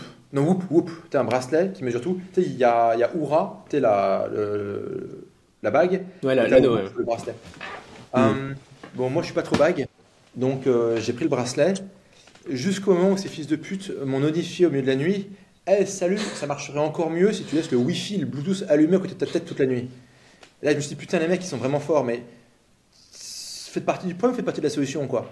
En fait, moi, ce qui me gêne un peu dans tout ça, c'est. euh, c'est en fait c'est très technologiste. C'est très naïf sur, euh, sur la technologie. C'est vas-y, je vais mettre 50 appareils connectés dans mon lit, sous mon lit, dans mon matelas, des puces, des capteurs, des machins. Tout ça, ça met des putains d'ondes matin, midi, soir. Mais parce que je la vois pas et qu'il y a de la recherche financée par les mecs qui posent des, antennes 5G qui disent que c'est sans aucun danger, comme c'est financé, je sais pas trop si c'est vrai ou pas. Et bah du coup, technologie is technology, technologie is good, donc vas-y, j'ai 50 capteurs sur moi et je suis irradié au Bluetooth et 5G matin, midi, soir, euh, niveau de Tchernobyl. Mais je peux savoir que entre 1h30 et euh, 2h15, euh, gérer mon rythme circadien, c'est un peu ralenti parce que j'ai quand même fait un mauvais rêve et je viens de pisser. Ok, merci, je suis content d'être là quoi. Euh, tu sais, il y a ce truc chez Nassim Taleb, c'est la via negativa. C'est de temps euh, tu t'améliores en retirant des conneries, pas en en ajoutant. Euh, chez Brian Johnson, de ce côté, tu rajoutes, tu rajoutes, tu rajoutes. Vas-y, tu prends 50 000 pilules en même temps. Je respecte à mort le fait qu'il teste sur lui-même. Mais de ce temps, tu peux te dire, vas-y, et si j'enlevais la merde dans ma vie? Genre, je me fais moins irradier par toutes les conneries, je mange moins de merde, je me prends moins de stress dans la tête. Euh, voilà. Donc en fait, je préfère l'idée de retirer pour s'améliorer plutôt qu'ajouter pour s'améliorer. Ou je pense qu'en fait, il y a un, un, risk-reward qui est beaucoup plus intéressant en virant, en virant les trucs. euh, les trucs qui sont clairement malsains et pourris. Donc en fait, je pense que retirer du malsain et pourri, oui, à fond. Euh, me foutre une sonde dans le cul matin, midi, soir et, j'irai éjaculer tous les matins dans un, dans un bol pour faire un test de concentration spermatozoïde. Il a fait son test de, fait- de, de. Le mec a quand même sorti une data, je trouve ça génial, c'est trop drôle, sur combien de minutes d'érection il a pendant son sommeil? Ah oui, ça. ouais. Comment Ouais. tu mesures ça? Genre, tu mets une électrode sur ta bite Enfin, genre, c'est c'est quoi le truc, tu vois? Euh, En tout cas, c'est intéressant. Enfin, je Hier, il, a, il, il a agrandi la taille de son pénis de 1 cm. Je sais pas si vous avez vu le, le post Twitter qu'il a fait. Hyper drôle. Et du coup, il a fait un long thread Twitter. Il a dit, euh, grosso modo, j'ai agrandi la taille mon pénis de 1 cm. Et du coup, il, il montre les. Je pense que il troll. Non, c'est-. Mais C'était euh, sérieux, c'était sérieux. Et, et en fait, à la fin, donc il explique tout le protocole qu'il a suivi, truc hyper complexe. Et à la fin, il dit non, mais ça valait le coup, blabla. Et il y a, il y a un commentaire de. Je crois que c'est. Euh... ah, attends, j'ai oublié le nom. C'est pas Peter Thiel, mais c'est du même Akabi qui, qui, sort, euh, qui sort que des dingueries sur, euh, que des dingueries sur Twitter qui dit euh, Lorsque tu dis que finalement ça valait le coup, peut-être que tu dis beaucoup plus que ce que, que ce que tu. Que ce que tu as vraiment, euh, ce que tu as vraiment dire. Bref. mais, Et euh, tout le monde, tout le monde a ouais, commencé à ouais, rigoler. Mais, euh, mais en tout cas, je pense Mais, que. je suis pour- plus pour- pour les- Negativa. Je suis plus pour- aller dans son- que, que, que sur humanisme, tu vois. Et- et- et- moi, moi, je te suis à fond sur ça, mais pour aller dans son sens, euh, pff, en fait, il essaie de faire quelque chose qu'aucun être humain aujourd'hui n'a réussi à faire. C'est Donc, génial. Est-ce que, est-ce que finalement, euh, dans, dans cette optique-là, il faut pas justement essayer d'aller plus loin que juste retirer Parce que, euh, je veux dire, euh, tout ce qui est les compléments alimentaires et, com- et compagnie, tout ça, ça n'existait pas depuis, depuis toujours, et pourtant, personne n'a réussi à, à vivre plus de euh, 150 ans, je sais pas trop quoi la date. Là, je- pense- Donc, est-ce que finalement, lorsque tu veux vraiment réussir à faire des choses extraordinaires, il faut pas être, on est obligé d'être dans, dans, dans le rajout et pas forcément dans, la suppression? Bon, D'ailleurs, je tiens, je tiens à préciser que tous les mecs qui vivent euh, 120 ans, 130 ans, c'est qu'ils ont toujours des gens qui sont nés soit dans des zones où il n'y a pas de vrai recensement et de- d'état civil et compagnie, soit dans, des zones où il y a certes ça, mais c'était un période de guerre où il n'y a rien qui fonctionnait. Quoi. Donc il y a aussi un doute légitime sur un certain nombre de trucs. Quoi. Euh, pour moi, en fait, euh, moi je suis assez OK avec ça, euh, avec le fait de tester, de rajouter des choses. Enfin, je suis pas. Enfin, qu'il y ait des gens qui veulent rajouter des choses et je rajoute aussi quelque chose, je prends quand même quelques compléments alimentaires et je fais quand même pas mal de tests sanguins et autres. Euh, bah, t'épices, sang, machin, pas mal de trucs quoi. Euh, en fait, un, des grands grands soucis, et c'est le domaine sur des terrains glissants, c'est à quel point on peut avoir confiance dans euh, le système scientifique. Euh, tout ce qui est les publications scientifiques, on dit ouais, il y a une étude qui dit que. Enfin, quand tu vois que la doyenne d'Harvard, tout ce qu'elle a publié dans sa vie, c'était c'était faux et pipé, et qu'en fait, à, Stanford Science, médecine et compagnie, il y a eu des scandales pareils, et que là, avec l'IA, les mecs sont, en train- sont en train de passer tous les research papers, euh, la moulinette de l'IA, ils font ouais, c'est peer reviewed. Enfin, le pire, il a dit, il a lu ton truc, il a signé pour dire que ça marchait, et toi, en échange, tu as signé le sien. Donc, je veux dire, si c'est ça la science moderne, on a quand même un peu un souci, quoi. Et donc, en fait, euh, le grand souci quand tu t'embarques là-dedans, c'est dans quelle mesure tu peux avoir confiance dans toute la recherche scientifique Et elle a quand même pas mal été ébranlée. Entre nous, la blockchain va peut-être permettre, enfin la blockchain et l'IA, d'ailleurs, ensemble, vont peut probablement permettre de régler ça. Le, un mix des deux.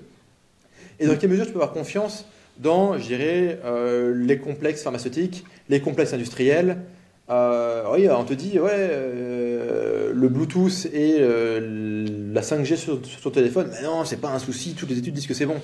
Ouais, pourtant tu fous 5 iPhones à côté d'un putain d'œuf, et la poule elle va couver l'œuf, le poussin il tire comme la gueule quoi.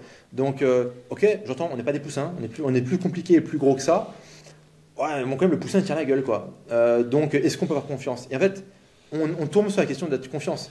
C'est que moi je vois tous ces connards sortir des études à la con, je dis attends, c'est les mêmes qui ont dit que le lockdown ça marchait? C'est oh mais c'est publié par The Lancet. Ouais, mais c'est qui l'actionnaire principal de Lancet? Et je dis pas que tout est corrompu, tout est conspiration. C'est pas ce que je dis. je dis qu'on a un problème de trust, enfin de confiance. Euh, mm. Sujet qu'on a abordé au moment en travers dans, cette Et donc quelque part, moi le problème de Brian Johnson, c'est qu'il sort des études, il, voit, il y a une étude qui a montré que, ouais, qui l'a payé, qui l'a vraiment vérifié? Est-ce que, est que, vraiment ça a été répliqué par plusieurs, par plusieurs équipes dans plusieurs endroits euh, sans que ce soit les mêmes financements? Pas, jamais en fait. La réponse c'est jamais. Donc est-ce qu'on peut avoir confiance? Peut-être, peut-être pas. Donc c'est bien, de se mettre une, donc c'est bien de se mettre une électrode Bluetooth scotchée sur la bite pendant que tu dors pour savoir euh, combien de minutes d'érection tu as eu dans, ton sommeil. Mais tu vois, est-ce qu'on n'est pas en train de passer à côté d'un truc, tu vois euh, Voilà, je pose ça là, quoi. Clairement. Intéressant. Intéressant, intéressant. Alex, tu veux rebondir? Difficile de, rebondir là-dessus. Non, non, difficile de rebondir là-dessus. Mais, mais, moi, sur le sujet, si tu veux, de, de, Brian Johnson et de, de ces mecs-là, parce qu'il y a d'autres mecs qui avaient fait plus ou moins des tests avant. En France, on avait eu Randindy qui avait fait un, un, test comme ça qui avait duré un certain temps. Moi, ce que je leur donne comme, quand même comme crédit, et tu, et tu l'a dit, c'est de se dire, ok, on n'est pas sûr pour les études, on ne sait pas par quelles sont financées machin, mais le fait qu'ils le testent sur eux, ils enlèvent une partie du débat en se disant, bah à minima, euh, tu vois, je, suis prêt à mettre ma main là où personne veut la mettre. Et ça, et ça, je trouve que c'est le côté cool de la chose. Et je pense que c'est comme ça aussi qu'on va un peu avancer. C'est-à-dire que s'il y a plusieurs mecs qui le font, alors un seul mec, c'est pas représentatif parce qu'en fait, il a une génétique, t'as pas la même, euh, enfin personne n'a la même, donc euh, tu, tu bloques vite. Mais si une cinquantaine ou une centaine de mecs testent ces trucs-là de manière très indépendante, avec des petites variations et tout, on y verra déjà un peu plus clair. Et quand il y en a, j'espère pas pour eux, hein, mais sur 50, euh, il y en a 10 euh, qui ont un problème. On se dira, oula, on est sûr de l'étude là Parce que ça fait 10, enfin, fait 10 qui testent, ça se passe mal. Ce qui pourrait être super fun, c'est Brian Johnson, ils prennent toute la thune qu'il fait avec son produit. C'est un peu la MrBeast, où tu toute la thune que tu fais avec une vidéo ou un truc, tu le réinvestis dans le prochain truc. Ils prennent toute la thune avec ça, qu'ils prennent un échantillon de gens avec peut-être âge différent, euh, profil génétique différent, profil ethnique différent, profil. Enfin, t'es vraiment un truc enfin, essayer de, enfin, de sexe différents aussi. Euh, et qu'en fait, du coup, bah, il, essaie de runner les mêmes scénars sur, sur je sais pas, peut-être d'abord 10 cobayes, tu vois, vraiment différents, euh, euh, et, et, de voir ce que ça donne, tu vois. Et, ça serait super intéressant comme, comme itération. Tu vois, le fric, il s'en fout. Il a 200-300 M en cash. Bah, je dirais, tu fous ça de, chez les mecs qui gèrent correctement de l'argent, tu te prends du, du 5 à 12% par an. Bon, tu vois, je veux dire ah, bon. Mais euh, donc, euh, ça, serait intéressant que du coup, euh, ils mettent ça en pratique sur d'autres gens. Mais il faudrait que les gens aient la motivation et la discipline. D'avoir une électrode sur la bite pendant la nuit connectée en Bluetooth, quoi. Qui est quand même assez Toi, tu veux pas être immortel Vas-y, vas-y. le mec a quand même une grosse discipline parce que c'est chaud. Quand tu vois sa vie. Ça te fait rire quand tu regardes la vidéo YouTube, quand tu y repenses et que tu vois, tu te dis, toi déjà, tu as du mal à te, à te cadrer correctement et, et, quand les gens ils ont un job, c'est que lui il est assez brillant pour réussir à un âge relativement tôt, euh, dans des proportions extrêmes. oui, sauf que si les mecs sont payés à rien foutre, est-ce qu'ils n'ont pas une perte de sens dans la vie? Tu vois Si le mec il est juste là en mode euh, laboratoire, euh, je suis là avec mon électrode sur la bite, payé par Brian Johnson, est-ce que tu vois, au bout d'un moment, tu n'es pas un peu découragé de la vie en mode bah, c'est ça ma life Le travail donne quand même du sens ouais. à défaut de rendre libre. Tu vois, donc. Ouais, euh, tout à fait. Compliqué, mais intéressant. Moi, moi, je trouve que ça a le mérite, au moins, de détruire des croyances qui existent depuis toujours, que ce soit Elon Musk qui dit bon bah euh, nous on va essayer d'aller euh, d'aller sur Mars ou Brian Johnson qui dit mais en fait la mort c'est un scam euh, et on va essayer de défaire ça. Je trouve que ça ça donne beaucoup d'espoir pour, pour la suite. Alors on sait pas s'ils vont arriver ou pas, on sait pas les, les raisons économiques, peut-être que peut-être qu'ils sont des mauvaises intentions, je sais pas, mais ça permet de moi, ça me donne beaucoup d'espoir pour le coup. Moi j'aime bien dire que je suis un optimiste réaliste sur, sur le futur et ça me donne beaucoup d'optimisme sur la suite je me dis, oh, putain, il y, a quand même des, il y a quand même des cerveaux qui sont là et qui, euh, euh, veulent faire progresser la, la, race humaine. Et je trouve ça facile.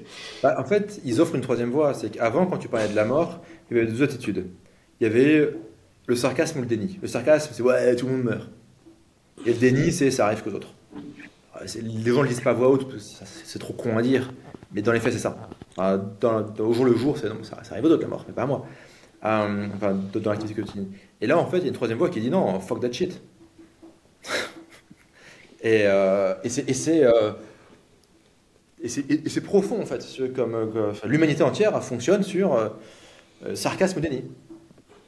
Et il y a une micro-minorité qui dit non, fuck that shit. Mais dans, les technos actuels, je trouve. Ah, vas-y, vas-y, je te laisse. J'ai terminé.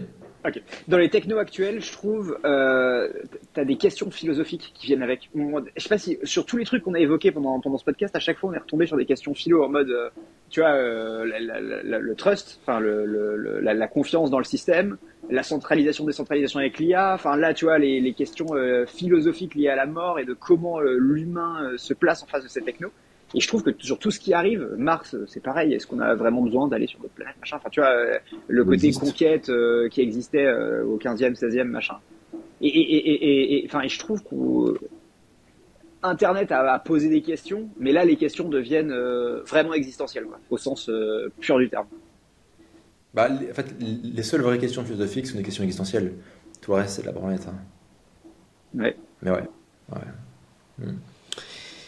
Hmm je regarde si j'ai une, une, dernière question pertinente. Tu as le tunnel de vente? Comment? Une, petite question sur le tunnel de vente pour terminer Ouais, sur quelque chose de plus. Euh...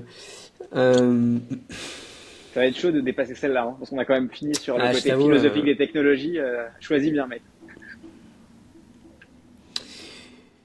Il y a quelqu'un qui a repris un, une citation de Shamat Palihapitiya, je sais pas si vous mmh. parle, qui grosso modo a dit euh, que, euh, que les outils d'IA aujourd'hui de nos codes vont rendre incroyablement facile le fait de, très rapidement copier n'importe quel type de SaaS et que finalement la barrière à l'entrée hier technologique des SaaS est en train de, de s'effriter de plus en plus. Euh, est-ce que qu'est-ce que vous en pensez, qu'est-ce que vous pensez de ça et du coup quel est le quel est quelles vont être les futures barrières à l'entrée si du jour au lendemain n'importe qui peut, peut répliquer une techno? Bah distribuer le produit, hein. la relation. Ah, chier. Alors, ça c'est certain. C'est-à-dire que les technos qu'on a actuellement sont complètement euh, déflationnistes en termes de, de barrières à l'entrée. C'est-à-dire qu'avec le no-code, avec l'IA, avec le fait de pouvoir répandre ton produit sur Internet et ainsi de suite. Tu vois. Enfin, si on reprend la même chose, c'est juste que ça a mis 20 ans, mais Internet a permis d'ouvrir des stores beaucoup plus facilement. T'imagines qu'avant, quand tu voulais faire du l'équivalent du e-commerce, c'est-à-dire ben, faire un store et vendre, tu étais obligé de trouver un pas de porte, le louer, euh, euh, trouver ta clientèle, faire de l'advertising sur des panneaux à l'entrée de la ville, tu es obligé de traverser le truc, de faire imprimer un 4 par 3 de dire à la mairie ou à je sais pas qui, est-ce que je peux l'afficher, le, le machin. Là, tu as lancé ton store. Bah là, c'est pareil, sauf qu'il y a un niveau d'accélération. Et donc, euh, je suis entièrement, enfin, entièrement d'accord avec Yann. Le, le truc, c'est la distribution, la communauté, la brand. Ouais. Bah, en fait, le, moi, ça, c'est un modèle que, dont je fais promotion, là, enfin, donc mon autopromotion depuis un certain temps, c'est extrême relation, extrême technologie. Donc la organique va se polariser soit sur de l'extrême techno, donc là IA, nanotech, biotech, euh, etc. Euh, ou euh, d'extrême relation, donc vraiment une vraie ferveur, une intensité. Euh, soit c'est une relation qui est verticale, donc il y a un gourou, un influenceur, peu importe, un leader et une audience, donc c'est vertical, soit c'est horizontal, c'est des gens au même niveau qui ont plein de liens entre eux. Et en fait, il y a une extrême relation ou une extrême techno. Tout ce qui est au milieu, ça va vivoter encore un temps, mais sa vocation finit comme l'agriculture. Tout le monde en a besoin, mais ça fait plus trop d'argent. Donc les, les, les, stories comme à la con, les agences à la con et les wannabes infopreneurs, on en a encore un peu besoin. Il y en a encore qui font faire du fric, mais progressivement, en termes de profit, c'est une race to zero. Après, tu fais un axe vertical, est-ce que c'est une logique de rareté, ou c'est une logique d'abondance euh, Tu prends euh, techno plus abondance, bah, c'est l'IA, techno plus rareté, euh, c'est le bitcoin. Euh, relation plus abondance, c'est TikTok. Relation plus rareté, c'est, euh, je dirais, une société occulte, un mastermind. trois mecs qui font une conspiration, un truc comme ça, quoi. Et en fait, il faut se polariser là-dessus, quoi. Tout ce qui est un peu trop au centre de cette matrice euh, va se faire euh, dessouder la gueule euh, dans les années à venir, quoi. Trop cool. Bah, j'ai fini, moi.